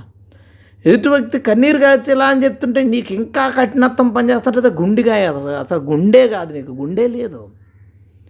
ఇలాంటి హృదయ కాఠిన్యం కలిగిన వాళ్ళని మూర్ఖులను మొండి వాళ్ళని ప్రభు కోపడుతున్నాడు ప్రభు కోపం మనకెందుకండి? మార్చేసుకుందాం. ఎంతసేపు మన హృదయం మన చేతిలో ఉంది? మనం మార్చేసుకుంటే ఎంతసేపు? మార్చేసుకుంటే ఎంతసేపు? మనం రంగు కోసం వెళ్తాం రంగు అక్కడ దొరకలేదు ఇంకో రంగుది కొనేసుకుంటాం వేసుకుంటాం. మార్చేసుకున్నాం మన మనసుని. ఒక రకమైన కారు కొందాం అనుకున్నాం అది లేదు లేదో ఇంకొకటి ఏదో అన్నారు మారిపోయింది మార్చేసుకున్నాం. అలా మనం ఎన్నో మార్చేసుకున్నాం మన మనసుని ఎందుకు మార్చుకోలేం? మనలో ఉన్న కఠినత్వాన్ని ఎందుకు తీసేసుకోలేం? ప్రార్థన చేస్తే ప్రతిదీ సాధ్యమే. నువ్వు మోకరించి అడుగు నీలో ఉన్న ప్రతి కఠినత్వాన్ని ప్రతి మొండితనాన్ని ప్రభు తీసేస్తాడు. హృదయ కాఠిన్యం మనలో ఎవ్వరికీ ఉండకుండునుగాక. ఆమెన్. ప్రభుకి కోపం వచ్చే నాలుగో సందర్భం చూద్దాం. ప్రకటన గ్రంథం. ప్రకటన గ్రంథం మూడో అధ్యాయంలో అతనికి సంఘం అంటే చాలా ఇష్టము దేవునికి. అందులో సందేహం లేదు. ఆ సంఘం కోసం ప్రాణమే ఇచ్చేశాడు ఆయన. అలాంటి సంఘంతో మాట్లాడుతున్న మాటలు చూడండి. పదిహేడవ వచనం. నీవు దౌర్భాగ్యుడవు దిక్కుమాలినవాడు దరిద్రుడివి గుడ్డివాడివి దిగంబరుడివి. ఎన్ని మాటలు అన్నాడు దౌర్భాగ్యుడు దిక్కుమాలిన వాడవు దరిద్రుడివి గుడ్డివాడవి దిగంబరివి. ఎంత తిట్టాడు? ఎంత కోపం వస్తే ప్రభు తిడతాడండి? తిట్లే కదా ఇవన్నీ. అంటే తిట్లు రెండు రకాలు లేనిది లేనిది తిట్టడం ఉన్నది ఉన్నట్టు చెప్పడం. అది రెండు అదే. ప్రభు ప్రభు వాళ్ళని వాళ్ళని ఏమంటున్నాడో చూడండి. సంఘమే దిక్కుమాలిన వాళ్ళారా దరిద్రులారా దౌర్భాగ్యులారా గుడ్డోళ్ళారా. దిగంబర్లారా. ప్రతి మాటలో మీనింగ్ ఉంటుంది. ఉన్న మాటే ఆయన అన్నది. కానీ ఎందుకు అంత సీరియస్ అయిపోయాడు? ఎందుకు అంత కోపం వచ్చింది ప్రభువుకి? ఏం తప్పు చేశారు వీళ్ళు? పైన సింపుల్ మాట. నువ్వు చల్లగానైనా వెచ్చగానైనా లేవు. నువ్వు ఇలా అంటే చల్లగానైనా ఉండు వెచ్చగానైనా ఉండు. రెండు కలిపిన అంటే వేడి నీళ్ళు చన్ని బాగా మరిగే వేడి నీళ్ళు పక్క ఉన్నాయి. ఈ పక్కన చల్లగా ఉన్న నీళ్ళు ఉన్నాయి నువ్వు ఎలా అయినా ఉండు అలా అయినా ఉండు. ఓ బకెట్ తెచ్చి ఇందులో వేడి నీళ్ళు సగం చన్నీళ్ళు సగం ఇస్తావు. ఏమవుతాయంటే నులివెచ్చగా ఉంటాయి. గోరువెచ్చగా అంటాం మనం. గోరువెచ్చగా ఉంటాయి. అలా ఉంటే నిన్ను నా నోట నుండి ఉమ్మివేయని ఉద్దేశించుచున్నాను. పదహారు చివరి చూసారా? నిన్ను నా నోట నుండి ఉమ్మివేయని ఉద్దేశించుతున్నా కొంతమంది అంటే మొహం మీద ఉమ్మొస్తాడు వస్తాడు యేసుప్రభు అంటాడు మొహం మీద ఉమ్మేయడం కాదు అది నా నోట నుండి ఉమ్- ఉమ్మి వేయడం అంటే బయటకు బయటకు పారేయడం బయటకు తోసేయడం బయటకు వేయడం ఉమ్ముట అంటే. నా నోట నుండి ఉమ్మిమే ఉమ్మివేయని ఉద్దేశించున్నానంటే ప్రభు ఏం చెప్పాడు? మీరు నాయందు నేను మీ అందు ఉంటామన్నాడు సంఘంతో. అంటే మనం ఎవరిలో ఉన్నామంటే ప్రభువులో ఉన్నాం. ప్రభు మనలో ఉన్నాడు. మనం ప్రభులో ఉన్నాం కదా ప్రభు ఏమన్నాడు తెలుసా? నాలోంచి నిన్ను బయట కూసేస్తాను. నేను నాలో పెట్టుకున్నాను నా కాపుదలలో పెట్టుకున్నాను నా రక్షణలో పెట్టుకున్నాను నా జీవంలో పెట్టుకున్నాను నిన్ను. నిన్ను బయటకు ఊసేస్తాను. అంటే ఎంత కోపం వచ్చింది బయటకు గెంటేస్తాడంట ప్రభు. దిక్కుమాలాడు దరిద్రుడు అని చెప్తున్నాడు. ఏదో ఉదా ఒకే ఒక రీజన్ నులివెచ్చనితనం. నులివెచ్చనితనం అంటే నువ్వు ఇంతకుముందు లోకంలో ఒక రకమైన ప్రవర్తన కలిగి ఉంటావు ఒక మతాన్ని కలిగి ఉంటావు. క్రైస్తవ్యం వేరే పద్ధతి. దీని ప్రవర్తన వేరు దీని దీని పద్ధతులు వేరు. క్రైస్తవ్యానికి ప్రవర్తన ఉంది పద్ధతులు ఉన్నాయి. ఈ లోకంలో ఇతర మతాలకు పద్ధతులు ఉన్నాయి ప్రతి మనిషికి ప్రవర్తన ఉంది. క్రిస్టియానిటీలోకి ఒక రావడం అంటే అర్థం ఏంటంటే ఈ మతంలోంచి ఈ రకమైన ప్రవర్తన కలిగిన వాడు కొత్త పద్ధతులు అంటే క్రైస్తవ్యం అంటే బైబిల్ చెప్పిన పద్ధతుల్లోకి బైబిల్ చెప్పిన ప్రవర్తనలోకి షిఫ్ట్ అవ్వడం. ఇందులోంచి ఒక వ్యక్తి ఇందులోకి షిఫ్ట్ అవడమే క్రిస్టియానిటీ. ఇందులోంచి ఒక వ్యక్తి ఇందులో షిఫ్ట్ అవ్వకుండా ఒక కాల్ ఇందులో వేసి ఒక కాల్ క్రిస్టియానిటీలో వేస్తారు చూసారా? వాళ్ళు నులివెచ్చనగా ఉన్నవాళ్ళు. అంటే వేడి నీళ్ళు ఉన్నాయి అందులో చన్నీళ్ళు ఉన్నాయి. కొన్ని విషయాల్లో వేడి నీళ్ళు ఉన్నాయి. ఆదివారం చర్చికి వెళ్తారు. చేతిలో బైబిల్ ఉంటుంది. ఇంట్లో విగ్రహాలు ఉండవు. ఏ ఇంట్లో ఆచారాలు కొన్ని ఆచారాలు ఉండవు. ఏ ప్రార్థన చేసుకుంటారు. కుటుంబ ఆరాధన ఉంటుంది. ఇదేంటంటే వేడి నీళ్ళు. అలాగే చన్నీళ్ళు కూడా ఉంటాయి ఇందులో. వెన్నెలతో పాటు చన్నీలు కూడా ఉంటాయి. టీవీల్లో సినిమాలు తిరుగుతుంటాయి. సీరియళ్ళు పనిచేస్తూ ఉంటాయి. సెల్ ఫోన్లో రకరకాలైనవి పనిచేస్తూ ఉంటాయి. ఏ ఊర్లు తిరుగుతూ ఉంటారు సరదాగా. ఊర్లో ట్రిప్పులు తిరుగుతూ ఉంటారు అక్కడికి ఇక్కడికి. ఏవో చూడాలని పరుగులు పెడతా ఉంటారు. అంటే సగం లోకం ఉంది సగం క్రిస్టియానిటీ ఉంది. ఏం పెళ్ళి పరిశుద్ధ వివాహం మళ్ళీ అందులో తాళ్ళు ఆచారాలు తాళి కట్టకపోతే ఎలాగండి అని అంటున్నారండి మన పాస్టర్ గారు. బ్రదర్ పెళ్ళి కుదిరితే తను నాతో మాట్లాడితే ఇలా మ్యారేజ్ సెట్ అయింది బ్రదర్ ప్రభు చిత్త ప్రకారం ఆచారాలు ఏమీ లేకుండా చేసుకుందామని మా ఇంట్లో వాళ్ళని ఒప్పించి ఒప్పించి తీసుకెళ్ళాను. తీరా చూస్తే మా పాస్టర్ గారు వాళ్ళ పాస్టర్ గారు కలిసిపోయి ఇదేంటి మేము తాళి కట్టాము వీళ్ళ తాళి కట్టారు బోల్డ్ తాళి కట్టించారు తాళి కట్టకపోతే పెళ్ళి ఎలాగా? అన్నారంట. ఎక్కడి నుంచి వచ్చింది అది?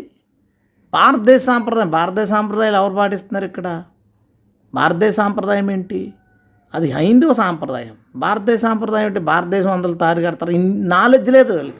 కనీస జ్ఞానం కూడా లేకుండా ఏంటంటే ఈ అన్ని ఆచారాలను తీసుకొచ్చి వీళ్ళు పాటించింది పాటించింది సరిపోక సంఘంతో కూడా పాటించేలా చేయడం. ఒక ఆయన ఏమో ఏమండి పాస్టర్ గారు ఆయన చాలా పెద్ద పాస్టర్. తాళి కట్టచ్చు నిక్షేపంలా కట్టచ్చు అని చెప్తున్నాడు. ఏ? ఎందుకు కట్టాలి? ఎందుకు ఈ హైందవ ఆచారాలు పాటించాలి? ముస్లిమ్స్లోంచి వచ్చిన వాళ్ళేమో ముస్లిం ఆచారాలు హిందుత్వం నుంచి వచ్చిన వాళ్ళేమో హిందూ ఆచారాలు జైనుల్లోంచి ప్రభు నమ్ముకున్న వాళ్ళేమో ఆ మతానికి సంబంధించిన ఆచారాలు. నువ్వు ఎక్కడి నుంచి వస్తే ఇది పట్టుకుని వచ్చి క్రిస్టియానిటీలో కలిస్తే నువ్వు వెచ్చగా ఉన్నట్టు ఎలా అవుతుంది? చల్లదనం వెచ్చదనం కలిపేశావు. నీ ప్రవర్తనలో సంపూర్ణమైన క్రైస్తవ్యం కనపడదు నీ విధి విధానాల్లో సంపూర్ణమైన క్రైస్తవ్యం కనపడదు. ఇంకా మంచి చెడ్డు మంగళవారం శుక్రవారం పద్ధతులు ముహూర్తాలు ఆచారాలు వాస్తులు ఇన్ని రకాలు నువ్వు జీవితంలో కొనసాగిస్తూ మరో పక్కన మేము క్రైస్తవులు అండి. మేము క్రైస్తవులు మేము బొట్టు పెట్టుకోం మేము క్రైస్తవులు మేము ప్రసాదం తినం మేము క్రైస్తవులు ఆదివారం ఎక్కడికి రాము మేము చర్చికి వెళ్ళిపోతాం మేము క్రైస్తవులు అసలు బైబిల్ తప్ప ఇంకోటి వేరే అనవసరమని మేము చదవం ఇది ఇది ఉంది నీలో షేడు అది ఉంది. ఇక్కడ ఎంతమంది నులివెచ్చని స్థితిలో ఉన్నారు? చల్లని ధనం వెచ్చని ధనం అంటే ఇతర మత ఆచారాలు క్రైస్తవ పద్ధతులు. లోక సంబంధమైన ఆశలు శరీరాశ నేత్రాశ జీవపటంబం. అవి లోకంలో ఉన్నవి. వాటిని క్రైస్తవంలోకి వచ్చి కొనసాగించేవాళ్ళు. మళ్ళీ కొనసాగించవచ్చు అని చెప్పే మేధావులు తయారయ్యారు. శరీరాశులు తప్పు కాదంట నేత్రాశులు తప్పు కాదట జీవపటంబాలు తప్పు కాదట. వీళ్ళు ప్రీచర్స్ అయిపోయారు. వీళ్ళకి మళ్ళీ ఫాలోవర్స్ వచ్చారు. వాటిని చూసి వాళ్ళని చూసి ఇంకొన్ని సంఘాలు పాడైపోతున్నాయి. లోకం సంఘంలోకి రావడానికి దేవుడు ఒప్పుకుంటాడా? లోకంలో ఉన్నవన్నీ శరీరాశయు నేత్రాశయు జీవపడం అన్నీ ఈ మూడిట్లోకి చేరతాయి. ఈ ఈ మూడి ఈ మూడింట్లోకి అన్నీ వచ్చి చేరిపోతాయి. శరీరాశలోకి నేత్రాశ జీవపడంబాలు ఏమీ తప్పు కాదనుకుంటున్నావా? లేదు తప్పే కానీ సీక్రెట్గా చేద్దాం అనుకుంటున్నావా ఎక్కువ చేస్తే తప్పు తక్కువ చేస్తే తప్పు కాదు. ఇదో బోధ వచ్చిందండి ఈ మధ్యన. ఎక్కువ చేస్తే తప్పు తక్కువ చేస్తే తప్పు కదా? ఎవరు చెప్పారు? బైబుల్ అలాంటి ఆజ్ఞలు కూడా ఉన్నాయా? కొంచెం పర్లేదు. కొంచెం పర్లేదండి. ఏం పర్లేదు. కొంచెం అలాంటి సినిమాలు పర్లేదు. అలాంటివి ఏం పర్లేదు. ఇదేంటిది? ఇలాంటివి కూడా ఉంటాయా? దేవుడు వద్దంటే వద్దు అవును అంటే అవునంతే. ఇంక మళ్ళీ మధ్యలోది ఏమీ లేదు. దుష్టు నుంచి వచ్చిందంట మధ్యలోది. అవునంటే అవును కాదంటే కాదు. అంతకు మించింది ఎక్కడి నుంచి వచ్చిందంట? దుష్టు నుంచి వచ్చింది. వాడి బోధలు చేస్తున్నాం మనం. వాడి బోధలు చేస్తాం. నువ్వు చల్లగా ఉండు. అంటే అర్థం ఏంటి? నువ్వు రాకపోయినా పర్లేదు నా దగ్గరికి. అంతే కదా? ఒక ఒక హిందూ వాస్తు పాటించినందుకు క్రైస్తవులను ఎవరు ఏమనరు? క్రైస్తవుని ఎవరు ఏమనరు? ఓ హిందూ ఎవరన్నా కొట్టినందుకు క్రిస్టియన్స్ ఎలా చేశారంటే అని అనరు. ఎందుకంటే అతను అతను హిందూ వేరే మతస్థుడు కాబట్టి. కానీ నువ్వు చల్లగా ఉండి నీకు నచ్చినట్టు బతుకు. దేవుడు నామానికి ఏ అవమానం రాదు. కానీ నువ్వు ప్రభువు నమ్ముకుంటున్నానని చెప్పి అలాంటి ప్రవర్తిస్తే క్రైస్తవులు ఎలా తయారయ్యారు? క్రైస్తవం ఎలా ఏడ్చిందని చెప్పుకుంటారు. ఏం మాట్లాడుతున్నాం? ఏం చేస్తున్నాం? ఏం చూస్తున్నాం? నువ్వు ఈ మూడింటిలో మార్పు రాకపోతే అంటే నీ ప్రవర్తనలోనూ నీ విధి విధానాల్లోనూ మార్పు రావాలి. ఇతర మతానికి సంబంధించిన ఏ ఏ అసలు దాని ఆచూకీ నీలో కనబడకూడదు. శరీరాశులు నేత్రాశులు జీవపడంబాలు ఒక్క మూలం కూడా నీకు కనబడదు. ఎవడు ఎంతమంది టెక్నాలజీ మారిపోయి ఈ రోజుల్లో కూడా ఏంటండి చేదస్తం అని బ్యాచ్ రోజుకో బైబిల్ లేదు దేశానికో బైబిల్ లేదు రాష్ట్రానికో బైబిల్ లేదు. అందరికీ ఒక్కటే బైబిల్. సాధ్యమైతే పాటించాలి సాధ్యం అవ్వకపోతే హిందువుల్లోనో ముస్లింలోనో కలిసిపోవాలి. ఇది మనకి సాధ్యం అవ్వట్లేదని కొన్ని ఆజ్ఞలు తీసుకుని కొన్ని ఆజ్ఞలు మానేసి ఆదివారాలు చర్చికి వెళ్ళి మిగతా రోజులు నచ్చినట్టు లోకంలో శరీర నేత్ర జీవపడంబలో పొర్లి దొర్లి అలాంటి బ్రతుకు కలిగిన వాళ్ళ మీద దేవుడికి విపరీతమైన కోపం ఉంది. ప్రభువుకి నీ మీద కోపం ఉందేమో సోదరి. నువ్వు ఇటు అటు సగం సగం జీవితాన్ని గడపడం సగం సగం సగం ప్రభువులో సగం లోకంలో ఇలాంటి జీవితాన్ని గడపడం వల్ల ప్రభుకు నీ మీద కోపం ఉంది? అంటున్నాడు నా నోట్లోంచి నేను ఊసేస్తాను. నా నేను అనుకు నువ్వేను ఉద్దేశించినట్టు ఇంకా నాకు నేను డిసైడ్ అయిపోయాను. ఇంకా నేను నిన్ను నిన్ను నాలోంచి తొలగించేద్దాం అనుకుంటున్నాను తీసేద్దాం అనుకుంటున్నాను. ఎందుకు ఎందుకని అడుగుతావు? ఎందుకని నువ్వు దౌర్భాగ్యుడు భాగ్యం లేదు నీకు. నీకు నీవు దరిద్రుడివి. నీలో ఆత్మజ్ఞానం ఆత్మశక్తి లేకుండా పోయింది. సత్యాసత్యాలను చూడలేని గుడ్డివాడవైపోయావు. సత్క్రియలు లేక దిగంబరివైపోయావని ప్రభు నిన్ను తిడుతున్నాడు నన్ను తిడుతున్నాడు. మన ప్రవర్తన ఒకసారి గమనించుకుందాం. మనం గమనించుకుందాం. మనలో నులివెచ్చని తనం అనేది ఉండడానికి వీల్లేదు ఏం చేయాలి? ఉండకూడదంటే ఏం లేదు. నీలో ఉన్న చన్నీళ్ళన్నీ బయటకింటే వేడి నీళ్ళే మిగులుతాయి. చన్నీటిని బయటికి గంటే ఆచారాలు తీసేయి. సాంప్రదాయాలు తీసే పద్ధతులు తీసే వాళ్ళు ఏమనుకుంటారు వీళ్ళు ఏమనుకుంటారు మొహమ్మటాలు అన్నీ తీసే నీలో ఉన్న లోపాలు ఉన్నాయి తప్పిదాలు పాపాలు ఒకటే ఒకటే ఒకటే తీసే. అప్పుడేమవుతుంది? శరీరాస నేత్ర దేవ జీవపడము నీలోంచి బయటికి పోతాయి. ఆచార సాంప్రదాయాలు నీలోంచి బయటికి పోతాయి. అప్పుడు నీలో వేడి మాత్రం వేడి మాత్రమే మిగులుతుంది. ఆ వేడి నీటి వలె ఉంటుంది చల్లగానైనా వెచ్చగానైనా వెచ్చదనాన్ని సెలెక్ట్ చేసుకో. లేదంటే చల్లదనాన్ని సెలెక్ట్ చేసుకో. ఎన్ని ఎయిటీ పర్సెంట్ క్రిస్టియానిటీ అంతకన్నా ఎక్కువ ఉంటుందేమో. అంతమంది క్రిస్టియన్స్ ఇలాగే ఉన్నారు. ఇటు కాదు అటు కాదు. కొన్ని కొన్ని విషయాల్లో చూస్తే క్రిస్టియన్స్గా కనబడుతున్నారు. కొన్ని విషయాల్లో చూస్తుంటే ఇదేంటి వీళ్ళు ఇంకా మారలేదా అనిపిస్తుంది. మనలో ఎక్కువ మంది అలా ఉన్నాం. ఎక్కువ మంది అలా ఉన్నాం. దేవుడు మనల్ని వాటి నుంచి విడుదల చేయనుగాక. విడుదల చేయనుగాక. నుదురు చూస్తే క్రిస్టియన్స్ నుదురు ఆడవాళ్ళది. చెవులు చూస్తే హిందువుల చెవులు. ఎంత విచిత్రంగా ఉంటారు ఒకరిలోనే ఒకరిలోనే అన్నీ ఉంటాయి. మారండి. బైబిల్ ఏం చెప్తుంది? క్రిస్టియన్స్ అవుటర్ అపీరెన్స్ గురించి ఏం చెప్తుంది? ఇన్నర్ అపీరెన్స్ కోసం ఏం చెప్తుంది? అసలు మార్పు కోసం ఎలాంటి మార్పు రావాలని ప్రభు చెప్తున్నాడో వాటన్నిటిని గుర్తించి వాటిని చేయడానికి ప్రయత్నించండి. చేయడానికి ప్రయత్నించండి. ఈరోజు కాకపోతే రేపన్నా సాధించగలుగుతారు. వెనకేసుకుని రావడానికి ప్రయత్నించకండి. తప్పిదాన్ని దేవునికి ఇష్టం లేని వాటికి కొత్త కొత్త కారణాలు చెప్పి కొత్త కొత్త ఎక్స్ప్లెనేషన్స్ ఇచ్చి దేవుడికి ఇష్టం లేని వాటిని సంఘంలో జరిగించే ప్రయత్నాలు ఎవరో చేయకండి. ప్రభు కోపం వస్తుంది. వచ్చింది కోపం. నులివెచ్చని పరిస్థితుల్లో సంఘం దిగజారిపోయింది. అందుకేనేమో రకరకాల రోగాలు సంఘస్థుల్లోకి వచ్చేస్తున్నాయి. ఎందుకనేమో తెలియదు ప్రభు కోపం మాత్రం సంఘాల మీద ఉంది. ప్రభు కోపం పోవాలంటే మనలో ఉన్న చల్లని నీరు పోవాలి. పోవునుగాక ఆమె పోవునుగాక ఆమె ఐదో అంశం. ప్రభువుకి కోపం వచ్చే సందర్భం. మనం బహుశా వచనాలు చూస్తామా? ఇక్కడ ఒక అధ్యాయం అంతా ప్రభు చాలా కోపంతో ఉన్న సందర్భం మనం చూస్తాం. మత్తయి సువార్త ఇరవై మూడు అధ్యాయంలో అక్కడ మనం మనం చూస్తే యేసు జన సమూహములతోనూ తన శిష్యులతో ఎలా అన్నాడు? శాస్త్రులను పరిచయులను మోసపీఠాల మీద కూర్చుంటారు. మీరు వాళ్ళు చెప్పే వాటిని వినండి. ఎందుకంటే వాళ్ళు తీసి చెప్తారు అందులో. అయినా వారి క్రియలు చొప్పున చేయకండి. వాళ్ళు చెప్తారు కానీ చేయరు. భారాలు మీ మీద మోపుతారు. వాళ్ళు వస్త్రాలు అందంగా కుట్టించుకుంటారు. అగ్రపేటాల మీద కూర్చోవడానికి వాళ్ళు ఇష్టపడతారు.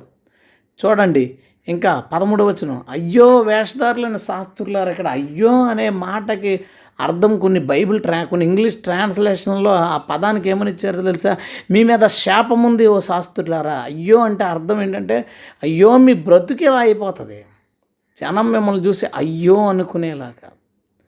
ఇంకొన్ని తర్జుమాలు ఏమనిచ్చారంటే వాళ్ళ ఎదుటి వాళ్ళు చెడ్డ ప్రవర్తన కలిగినప్పుడు వాళ్ళని ఖండించడానికి వాడే మాట. అంటే అక్కడ వాడిన గ్రీకు పదానికి అర్థం ఏంటంటే ఎదుటి వాళ్ళు తప్పు చేసినప్పుడు వాళ్ళని ఖండించి పబ్లిక్ అంటే అందరు అందరి ఎదుట వాళ్ళ తప్పును ఖండించడానికి వాడే మాట అది దాన్ని అయ్యో అని తర్జుమా చేశారు. ఒక విధంగా దాన్ని అనొచ్చు. అయ్యో ఇలా ఉన్నారేంటి మీరు?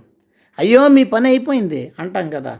సో అది దాని ట్రాన్స్లేషన్కి అర్థం వస్తుంది అనమాట ఇప్పుడు చూడండి వేషధారులైన శాస్త్రులారా తిడుతున్నాడు. వేషధారులైన శాస్త్రులారా.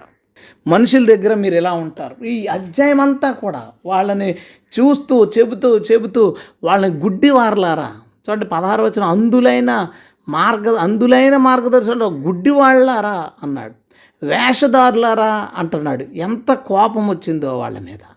ఎంత కోపం వచ్చిందో వాళ్ళ మీద. ఇరవై ఐదో వచ్చిన చూడండి. అయ్యో వేషధారులైన శాస్త్రులారా పరిచయలారా మీరు గిన్నెయు పల్లెము వెలుపటకడుగుతున్నారు కానీ లోపల దోపిడీ ఉంది. అజితేంద్రియత్వం అంటే కంట్రోల్ చేసుకోలేకపోతున్నారు ఆశలు. ఆశలు కంట్రోల్ చేసిన అత్యాశలు దురాశలతో ఉన్నారు. గుడ్డి పరిచయుడా? ఎలా అన్నాడు మాట. గుడ్డి పరిసేయుడా గుడ్డి పరిసేయుడా గిన్నె పళ్ళెం వెలుపల శుద్ధి అగినట్టుగా ముందు అటు లోపల శుద్ధి చేయి. ఎలా ఎలా ఇలాంటి మాటలు ఎందుకు వచ్చినాయి ఆ నోట్లోంచి ఆయన నోట్లోంచి? వేషధారణ చూసి. ప్రభుకి కోపం వచ్చే తరువాత సందర్భం ఏంటో తెలుసా? వేషధారణ. వేషధారణ. పైకి మంచోళ్ళు అనమాట ఇందాక మనం చూసిన నిలువెచ్చనితనం ఏంటి? కొన్ని సందర్భాల్లో పవిత్రం పవిత్ర కొన్ని సందర్భాల్లో క్రిస్టియన్స్గా ఉంటారు కొన్ని సందర్భాల్లో క్రిస్టియన్స్గా ఉండరు అని ఉంటారు. ఇది ఆయనకి నచ్చదు. మొండి హృదయాలు ఉంటాయి మేము మారం మేము పట్టించుకోం. అది ప్రభువుకి నచ్చదు. ఎదుటి వాళ్ళని హీనంగా చూస్తారు. అది ప్రభువుకి నచ్చదు. ప్రభు నమ్మకం సందర్భాలను బట్టి మారిపోతూ ఉంటుంది. అది ప్రభువుకి నచ్చదు. ప్రభు నచ్చిన ఐదవ సందర్భం ప్రభుకి కోపం తెప్పించే సందర్భం ఏంటంటే వేషధారణ. నువ్వు ఎలా ఉన్నావో అలాగే ఉండు. ఎంత భక్తి ఉంటే అంత భక్తిలోనే ఉండు. ఎవరైనా మన దగ్గర రాగానే బ్రదర్ ప్రార్థన చేసుకుందాం. ప్రార్థన పరుల కింద ఫోజు. Bible చదివేస్తున్నట్టు pose. ఏదో పెద్ద భక్తిపరులాగా నీతిమంతులుగా ప్రవర్తిస్తున్నట్టు సోది లేని విషయాలన్నీ వాళ్ళ ముందు చెప్పేస్తుంటారు. నేను ఇలా చేస్తానండి ఇంతమందికి ఇచ్చానండి అంతమందికి ఇచ్చాను అది ఇది. నువ్వు ఇచ్చావు చెప్పుకున్నావు అంటే ఏంటి? అంటే చెప్పుకోవడానికి ఇచ్చావన్నమాట. ఎవరైనా ఏదైనా చేసి నలుగురికి ఒకరి తర్వాత ఒకరికి బ్రదర్ ఎవరికి చెప్పకండి నేను చెప్పను. ఎవరికి చెప్పకండి ఎవరికి చెప్పకండి అని ఈ ఏళ్ళే పది మందికి చెప్పేస్తారు. వీళ్ళు పది మందికి చెప్పేస్తారు. ఫోన్ మాట్లాడతా చెప్పేస్తారు కలిసినప్పుడు చెప్తారు మీటింగ్లో చెప్పేస్తారు సాక్ష్యాలు నేను వీళ్ళకిచ్చాను ఇంతమందికి చెప్పుకొని మళ్ళీ ఏంటి తగ్గింపులాగా నేను అసలు ఎవరికి చెప్పుకోను అన్నట్టు వేస్తారు నా. నువ్వు నువ్వు మామూలుగా ఓపెన్గానే ఉండు నువ్వు నీకు అలా చెప్పుకుని డబ్బా వేయించుకోవడం ఇష్టం అనుకో నువ్వు డబ్బా వేయించేసుకోవాలాగా. చూసిన వాళ్ళందరూ నువ్వు ఒక డబ్బా బ్యాచ్ అని అనేసుకుంటారు వదిలేస్తారు. యాక్ట్ చేయకు. నేను దీనురాల్ని నేను దీనత్వం కలిగిన వాడిని నేను ఏదైనా చేస్తే చెప్పుకోను అని యాక్ట్ చేయొద్దు. రే వేషధారణ వద్దు. పైకి అంతా పైకి ఈ తెల్లని బట్టలు పైకి చాలా సింపుల్ డ్రెస్సింగ్ మనసు నిండా రకరకాల ఆశలు. ఎందుకు ఈ వేషధారణ? ఎంతమందిని మోసం చేస్తాం మనం భక్తిపరులాగా నీతిమంతుల్లాగా కనబడి ఎంతమంది మనం మంచి సేవకులాగా గొప్ప సేవకులాగా కనబడి లేనివి ఆత్మవరాలు ఉండవు ఉన్నట్టు యాక్షన్. ఏమి లేని లేని వాటిని ఉన్నట్టుగా చూపిస్తా వేషాలు. మీ వేషాలు ఎవరు వేషాలు మీరు ఎంతలో ఎంత ఉందో అంతే అలాగే చేయండి అలాగే ఉండండి. నీ ఆధ్యాత్మిక స్థితి ఎంత ఉందో అంతగానే ఉన్నావు. పక్కోళ్ళ ఆధ్యాత్మిక స్థితి ఇంకా ఎక్కువ నీకు చెప్తారు నువ్వు ఇలా కాదు ఇలా ఉండాలి నువ్వు ఇంకా డెవలప్ అవ్వాలని చెప్తారు నేర్చుకో. అంతే తప్ప వచ్చి ఎవరైతే వాళ్ళకన్నా గొప్ప వ్యక్తి కింద వాళ్ళకన్నా ప్రార్థనాపరుడి కింద వాళ్ళకన్నా భక్తిపరుడి కింద నువ్వు నటించడం అన్న వాళ్ళ నుంచి వచ్చే సలహాలు నీకు రావు. వేషధారణ వదిలేయండి. వేషధారణ తొలగించండి. ఎక్కువ మా బ్యాచ్ మా సేవకుల్లో వేషధారణ వచ్చేసిందండి. ఎంత ఇక్కడ కూడా వాళ్ళని ఎత్తాడు. చెప్తారు కానీ చేయరంటే వీళ్ళు వీళ్ళు చెప్పేటప్పుడు ఎలా చెప్తారంటే మనం ఎలా బ్రతకాలి అలా బ్రతకాలని చెప్పేస్తున్నారంట. కానీ వాళ్ళ జీవితాల్లో అది లేదంట. వేషధారణ మీరు ఎలా ఉండాలి అలా ఉండాలి మేము ఎలా ఉన్నాం మేము ఎంత బాగున్నాం అంత బాగున్నాం మీరు ఎలా ఉండాలి కదా అని చెప్తారు కానీ తీరా చూస్తే వాళ్ళ హృదయాలు చెడిపోయి ఉన్నాయి. వాళ్ళ హృదయాలు పాడైపోయి ఉన్నాయి. ఏమిటి ఇది వాక్యం చెప్పేటప్పుడు తిండి కోసం బతకండి అని చెప్తారు. వీళ్ళకి ఆ మొక్క అయిపోతే ఏంటి వీళ్ళు? చికెన్ కూడా వండలేదంటే ఫీల్ అయ్యేవాళ్ళు. ఫీల్ అయ్యేవాళ్ళు ఉన్నారు. డబ్బును మీరు పట్టుకెళ్ళిపోతారా? ఏం తెచ్చామని అంటారు. డబ్బు లేదు డబ్బు ఇవ్వకపోతే ఎక్కువ అనుకున్నంత ఎదుటోళ్ళు ఇవ్వకపోతే అది అది ఎంత ఫీలింగ్ వచ్చేస్తారు చెప్తున్నాం చేయట్లేదు. వేషధారణ. మేము ఇలా ఉంటాం అలా ఉంటాం అని చెప్పడమే తప్ప చూపించట్లేదు క్రియల రూపంలో. వేషధారులు అంటే దేవుడి కోపం. వేషధారులు అంటే దేవునికి కోపం. వేషధారణ మనలో ప్రతి ఒక్కరిలోంచి తొలగించుకుందుముగాక. ప్రతి ఒక్కరిలోంచి వ్యాపక వేషధారణ తొలగించి అన్నాడు చూడండి అంటే గిన్నెనంటే ఎక్కడ కడుగుతున్నారంటే బయట కడుగుతున్నారంట. ఇప్పుడు భోజనం చేయడానికి ప్లేట్ బయట కడుగుతున్నారంట. అసలు ఏమన్నాడు గిన్నెని ఎక్కడ కడగాల్సి ముందు లోపల కడుగు తర్వాత బయట కడుగు. బయట కడగొద్దంటలేదు దేవుడు. కొంతమంది లోపల కడుగుడు దగ్గర ఉండిపోయారు. మనసు బాగుంటే చాలు మనసు బాగుంటే చాలు మనసు బాగుంటే చాలు. లోపల శుద్ధి అవ్వాలి బయట కూడా శుద్ధి అవ్వాలి. ఆ మాట అదే చెప్తుంది. వీళ్ళు ఏం చేస్తున్నారు తెలుసా? బయట చూపిస్తున్నారు. బయటకి బయటికి చూపించుకుంటున్నారు అంతా మేము చాలా మంచోళ్ళము చాలా పద్ధతి కలిగిన వాళ్ళం ఇదిగో మా బట్టలు చూడండి మా పద్ధతులు చూడండి. బయటకు చూపించుకుంటున్నారు. కానీ లోపల చూసేసరికి హృదయం చూసేసరికి చండాలంగా ఉంది. ఇలా ప్రవర్తన చూసేసరికి అసహ్యంగా ఉంది. జాగ్రత్త మనమందరం ఎలా ఉన్నామో ఒకసారి ఆలోచన ఎక్కువ మందికి వేషధారణ. చాలా దారుణం. చాలా మంచోళ్ళ కింద చాలా మంచోళ్ళ కింద యాక్షన్ చేస్తూ ఉన్నారు. మ నీ నటన నీ సేవకుని మెప్పిస్తుంది. ఖచ్చితంగా ఆశ్చర్యపోతారు మీ పాస్టర్ గారు. ఏమో టైంకి వచ్చేస్తుంది. ఎలా ప్రార్థన చేస్తుంటే చాలు ఓ ఏడు చేస్తుందండి మీ పాస్టర్ గారు నమ్మేస్తారు నీ పెర్ఫార్మెన్స్ ఖచ్చితంగా అందులో డౌట్ ఏం లేదు. తోటి విశ్వాసులు కూడా నమ్మేస్తారు. ఓ ఆవిడ అగ్గిరా బాబు. వీడు ఫైర్ అమ్మో ఎంత ఎంత ఏంటి? ఆసక్తి ఏంటి? భక్తి ఏంటి? అది మేము అందరూ చూని చుట్టుపక్కల ఉన్న వాళ్ళందరూ నీ పెర్ఫార్మెన్స్ నమ్ముతారు దేవుడు నమ్మడు కదా. దేవుడు నమ్మకపోగా నటించే వాళ్ళంటే ఆయనకు కోపం నేర్చుకునే వాళ్ళంటే ఇష్టం ఆయనకి. నీకు లేనిది నేర్చుకో ఉన్నట్టు యాక్షన్ చేయకు. లేనిది నేర్చుకో. ఈ క్రిస్టియన్స్ ఎలా ఉన్నారంటే ఓ పెళ్ళి చేయాలి. వాళ్ళ దగ్గర ఎంతో లేదండి. ఎంతో లేకపోతే ఎంతో లేనట్టు చెయ్యి. ఏంటంటే అప్పు చేసి మరి మన దగ్గర ఏదో ఉందని గ్రాండ్గా గొప్పగా ఎవడు చేయమన్నాడు. అప్పు ఎవరు చేయమన్నాడు? అప్పులు ఎవరు తీర్చుకోమన్నాడు? అప్పుల వాళ్ళతో తిట్లు ఎవరు తినమన్నాడు? ఎందుకు ఈ వేషం మనకి? ఎందుకు గొప్పవాళ్ళుగా అనిపించుకోవడానికి ప్రయత్నం చేస్తాం? ఎంతలోనో అంతలో ఉందాము? ఉన్నవాడే సింపుల్గా ఉండాలిరా బాబు అని దేవుడు చెప్తుంటే లేనోడు కూడా డబ్బులు అప్పు తెచ్చి గొప్పలు చెప్పుకోవడానికి చేస్తున్నారండి కార్యకలాపాలు. క్రిస్టియన్స్ మా మనం. మనం క్రిస్టియన్స్ మా ఏదైనా సరే అతిగా ఉండొద్దు అని దేవుడు చెప్తున్నాడు. అన్ని విషయాల్లో మితంగా ఉండండి. అన్ని విషయాల్లో మితం. అన్ని విషయాల్లో కంట్రోల్ ఉండాలి. అలాంటిది ఈ ప్రజలకు అప్పులు చేసి మరి బడాయిలు గొప్పలు డాబులు దర్పాలకు వెళ్ళిపోతున్నారు. వేషధారణ తీసేయండి. మనందరిలో ఉన్న ప్రతి ఒక్కరిలో ఉన్న వేషధారణ తొలగించబడునుగాక. దేవుడు మనల్ని ఉన్నది ఉన్నట్టుగా ప్రవర్తించువారుగా. అప్పుడు మనం నేర్చుకుందాం. ఇంకా ఒకసారి పరిశుద్ధులు అయిపోం కదండి. ఒకసారి పది పరిశుద్ధులు అయిపోం కదా. అవుతున్నాం స్టెప్ బై స్టెప్. పరిశుద్ధులు అయిపోయినట్టు నటించి ఆ ముసుగులో నువ్వు జీవితాంతం గడిపే కంటే నువ్వు పరిశుద్ధుడు అవడానికి ప్రయత్నిస్తూ ఒకసారి నువ్వు ప్రయత్నంలో ఎదుటోడు అనొచ్చో మాట తిట్టినా ఇంకొకడైనా పర్వాలేదు. నువ్వు మారడం నీకు కావాలి.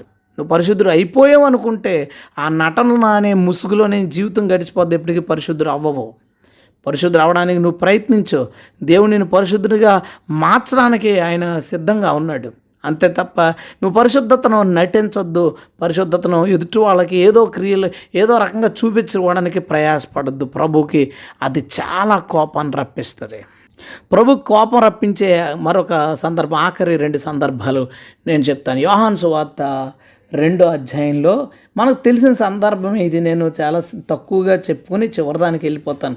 ఆలయంలో వ్యాపారం జరుగుతుంది.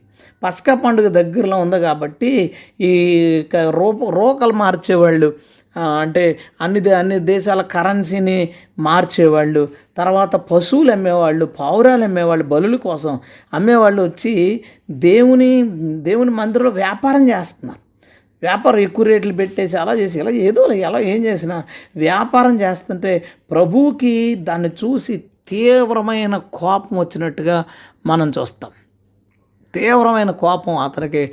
చూడండి ఆ, వార్త రెండో అధ్యాయం. పద్నాలుగు వచ్చంలో వీళ్ళందరినీ చూచి పదిహేను వచ్చిన చూడండి తాళ్ళతో కొరడాలు చేసి చూడండి ఎలా ఉందో.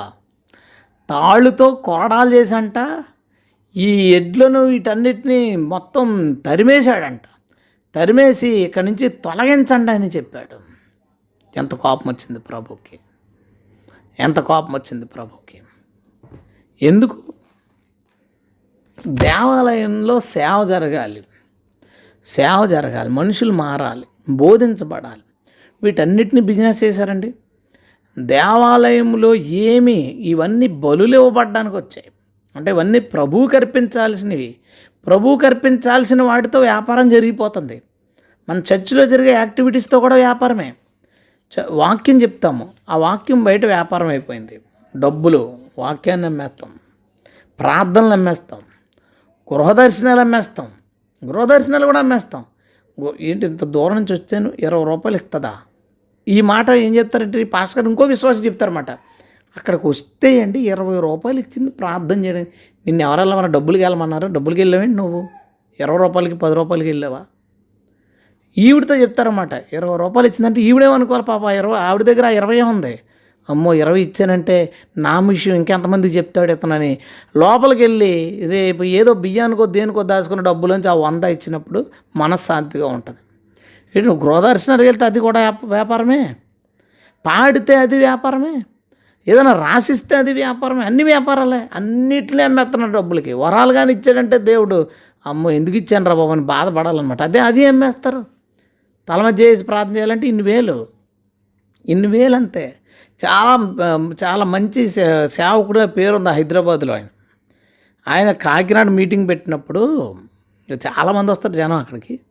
మీటింగ్ పెడితే ఒక ఆమె ఇంకా అతనంటే చాలా ఇష్టం అనమాట మీరు ప్రార్థన చేయించుకోవాలంటే పలానా చోట పలానా అంటే ఆయన ఒక రెస్టారెంట్లో దిగారు రూమ్లో. ఒక హాలు రూమ్ అంత ఏదో తీసుకున్నట్టున్నారు. ఇక్కడ ఉంటాను మీరు మీరు రావచ్చు ప్రార్థన చేయించుకోవచ్చు అంటే ఈవిడ పొద్దున్నే వెళ్ళిపోయి మళ్ళీ టైం కుదరదు. పొద్దున్నే వెళ్ళిపోతే పొద్దుట వెళ్ళిపోయేసరికి ఇరవై మంది ఉన్నారు అట్లా ఇల్లు. సరే వెయిట్ చేసింది వెయిట్ చేసింది వెయిట్ చేసింది. మొత్తానికి ఈ లోపల ఈవిని ఈవిడ్ని లోపల పంపించారు. ఆ లోపల ఒక పర్సన్ ఉన్నాడు టేబుల్తో కూర్చుని. ఆ లోపల పాస్టర్ గారు ఉంటారన్నమాట. అనమాట పర్సన్ తర్వాత రాను రెండు రండి కూర్చొని మీ పేరు ఏంటని రాసుకుని ఎంత ఇస్తున్నారు అని. ఎంత ఇవ్వడం ఏంటండి? అంటే పాస్టర్ గారు అలా నిలబడి ప్రార్థన చేస్తే మూడు వేలండి ఒకవేళ నెత్తి మీద చేసి ప్రార్థన చేయాలంటే పదివేలు అన్నారు. ఆవిడ దగ్గర మూడు వేలే ఉంటే మూడు వేలు ఇచ్చేసి లోపలికి వెళ్ళి పాస్టర్ గారితో అన్నదట మీరేం ప్రార్థన చేయొద్దులండి. మీరు ఎలాంటి వాళ్ళని తెలియక నేను ఇక్కడికి వచ్చాను అని చెప్పేసి వెనక్కి వచ్చేసింది. బుద్ధి వస్తుందేమో అని ఇలా చెప్పాను పాస్టర్ గారు. నాకు కోపం వచ్చిందని నేను తట్టుకోలేకపోయినప్పుడు నాకు నేను ఆ బాధనని చెప్తుంది ఆమె. అంటే చాలా కాలం క్రితం ఇది. ఫస్ట్ కోవిడ్ కోవిడ్ అని రావడానికి వన్ ఇయర్ బిఫోర్ అని. ఏంటి? అతను ప్రార్థన చేస్తే అద్భుతాలు జరుగుతున్నందుకు దూరం నుంచి ప్రేయర్ చేస్తే మూడు వేలు చెయ్యేసి ప్రార్థన చేస్తే పదివేలున్నా. ఏం బిజినెస్ అండి? దేవుడు ఒకవేళ ఎవరన్నా ఇచ్చిస్తే లేదా ఎవడైనా దేవుడి పేరుని పెట్టి ఇచ్చించబడితే వాళ్ళతో ఫోటో తీయించుకోవాలంటే మన డబ్బులు. ఒక ఆయన వైజాగ్లో నే మీటింగ్లో అనౌన్స్ చేసిన మాట అండి. క్లియర్గా డైరెక్ట్గా మీటింగ్లో అనౌన్స్ చేసిన మాట. రేపు మార్నింగ్ మీ అందరితో నేను పర్సనల్గా కలుస్తున్నాను. ఎంతమంది నాతో కలిసి టిఫిన్ చేయాలనుకుంటున్నారు? చేతులెత్తే టిఫిన్ చేయాలంటే నాతో కలిపి ఐదు వేలు. ఎందుకు ఐదు వేలు? ఎందుకంటే యాభై రూపాయలు పెడితే మనకు మంచి దోశ లేదా దోశ రెండు ఇడ్లు వస్తాయి కడుపునట్టు అతని దగ్గర అతనితో అతని దగ్గర కూర్చుని తింటే ఏమొస్తుంది మనకి? బిజినెస్ వాటిలో ఎంత సిగ్గుకరంగా ప్రవర్తిస్తున్నారండి వ్యాపారం. ఇలాగ దేవుని పేరు పేరుతో వ్యాపారం చేస్తే దేవునికి కోపం వస్తుంది. ఈరోజు బాగున్న వాళ్ళని ఒక్కసారి కిందకి దింపేస్తాడు అందులో డౌట్ ఏం లేదు. ఎప్పుడు ఎవరిని ఎక్కడికి దించాలో ఎవరిని హెచ్చించాలో ఎవరికి ఎలా బుద్ధి చెప్పాలో దేవుడు తెలుసు.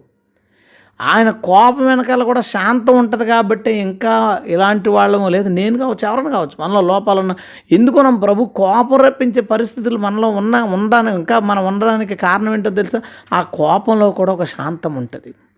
ఆ కోపంలో కూడా కో కా త్వర ఆయన తాళ్ళతో కొరడాలు చేసి పశువుల్ని తోలాడు కానీ అక్కడ మనుషుల్ని ఎందుకు కొట్టలేదు? ఆయన కోపంలో కూడా ఒక శాంతి ఉంటుంది. ఇంకా వద్దు మార్చడానికి మారడానికి ప్రయత్నం ప్రభు దీర్ఘశాంతాన్ని వీళ్ళందరూ ఇష్టం వచ్చినట్టు వాడుకుంటున్నారు. ప్రభుతో వ్యాపారం చేస్తే దేవునితో వ్యాపారం చేస్తే దేవుని కోపం వస్తుంది. నువ్వు ఏ తలాంతు గలవాడైనా అవ్వచ్చు.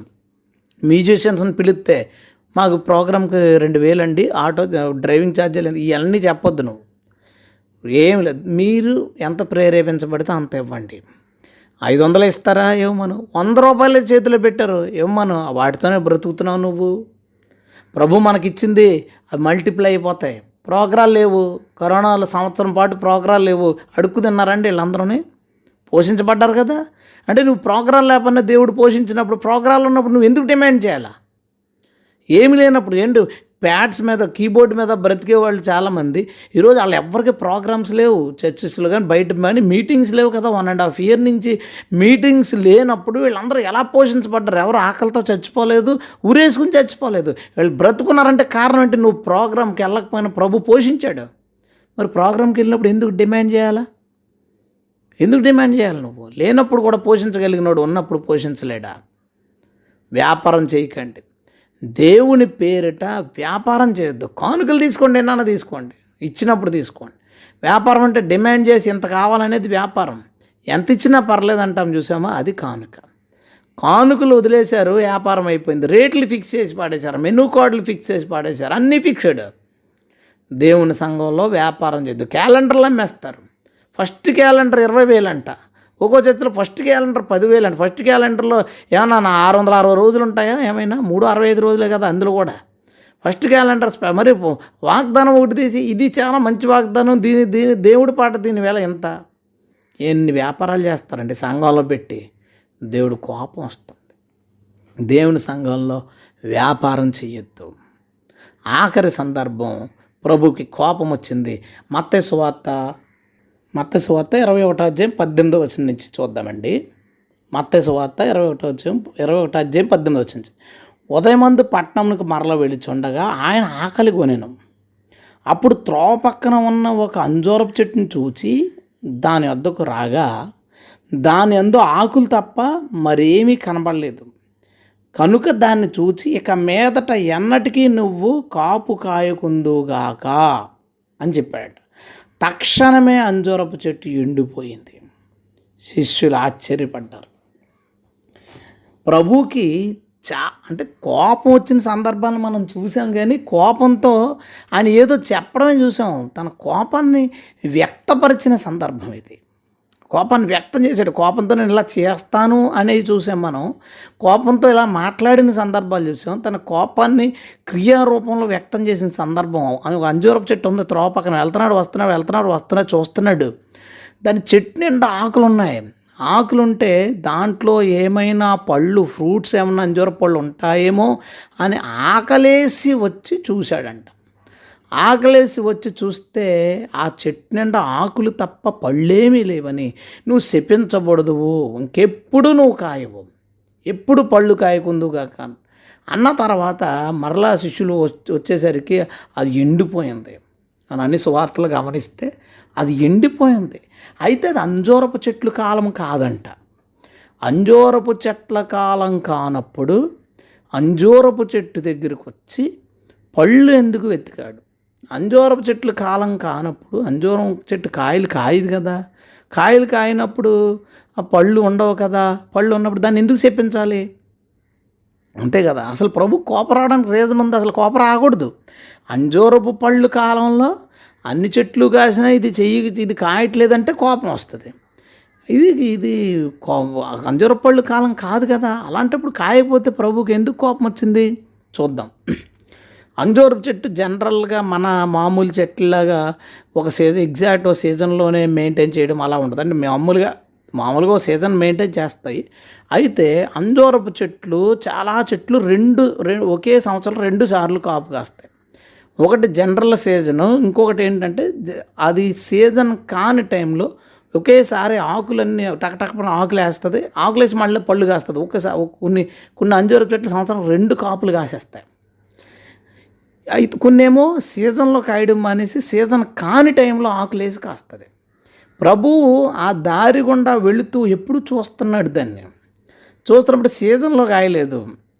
సరే వదిలేయి ఇప్పుడు ఆకులేసింది. దాని చెట్టు నిండా ఆకులు ఉన్నాయంటే అర్థం ఏంటి సీజన్ కాని సిచ్యువే సీజన్ కాని టైంలో కాస్త కాయిపోతుందని అప్పుడు లేవు. సీజన్లోనూ ఫలించలేదు అది. సీజన్ కానప్పుడు ఫలించలేదు. ఎందుకంటే చెట్టు ఆకులతో ఉంది. అది ఆకులు గుబురుగా ఆకులు ఉన్నాయి గుబురుగా ఆకులు ఉండడం అది అదొక సైన్ అంజోరము అంజోరం చెట్టు కాయలు కాస్తుంది అనడానికి అదొక సూచన. చూడగానే ఇది చూడండి లేత ఆకు లేత ఆకులు కనుక మామిడి చెట్టుకు వస్తే అంటే నెక్స్ట్ పూత పోస్తుంది అని అర్థం. లేత ఆకులు ఉంటాయి అలా అంజూరపు చెట్టు కింద గుబురుగా ఆకులు వస్తే నెక్స్ట్ దాని కాపు కాపు కాసేది వచ్చిందని దానికి అర్థం. ఈయన వెళ్ళిపోయేటప్పుడు సీజన్లో కాయలేదు. సరే అన్ సీజన్లో వచ్చాడు. అన్ సీజన్లో ఆకులేసింది కానీ అన్ సీజన్లో కూడా కాయలు కాయలేదు. ప్రభు ఇంకెప్పుడు నువ్వు కాపు కాయకుందు కాక అన్నాడు.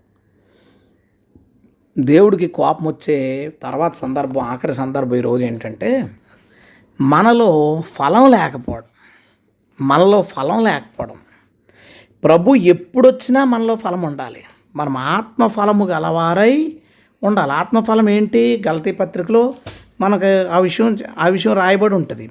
ఆత్మఫలమైన ఏమనగా ప్రేమ సంతోషము సమాధానం దీర్ఘశాంతం దయాలుత్వం విశ్వాసం సాత్వికం ఆశా నిగ్రహం అని ప్రభు మనకి ఆ- ఆయన లక్షణాలు రాస్తాడు. మంచి స్వ- ఆత్మ ఫలించే లక్షణాలు రాస్తాడు.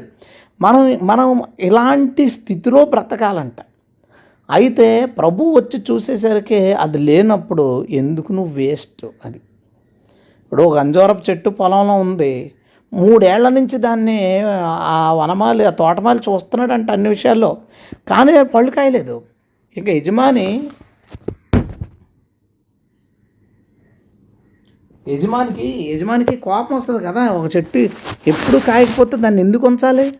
ఉంచాల్సిన అవసరం లేదు కదా కోపం వస్తుంది. అలా అయితే బ్రతిమాలుతున్నారు ఇంకా ఇంకా కాలం మనం. అలాగ దేవుడు పదే పదే ఆ చెట్టు విషయంలో చూశాడు. దాని నుంచి మనకి పాట నేర్పడానికే.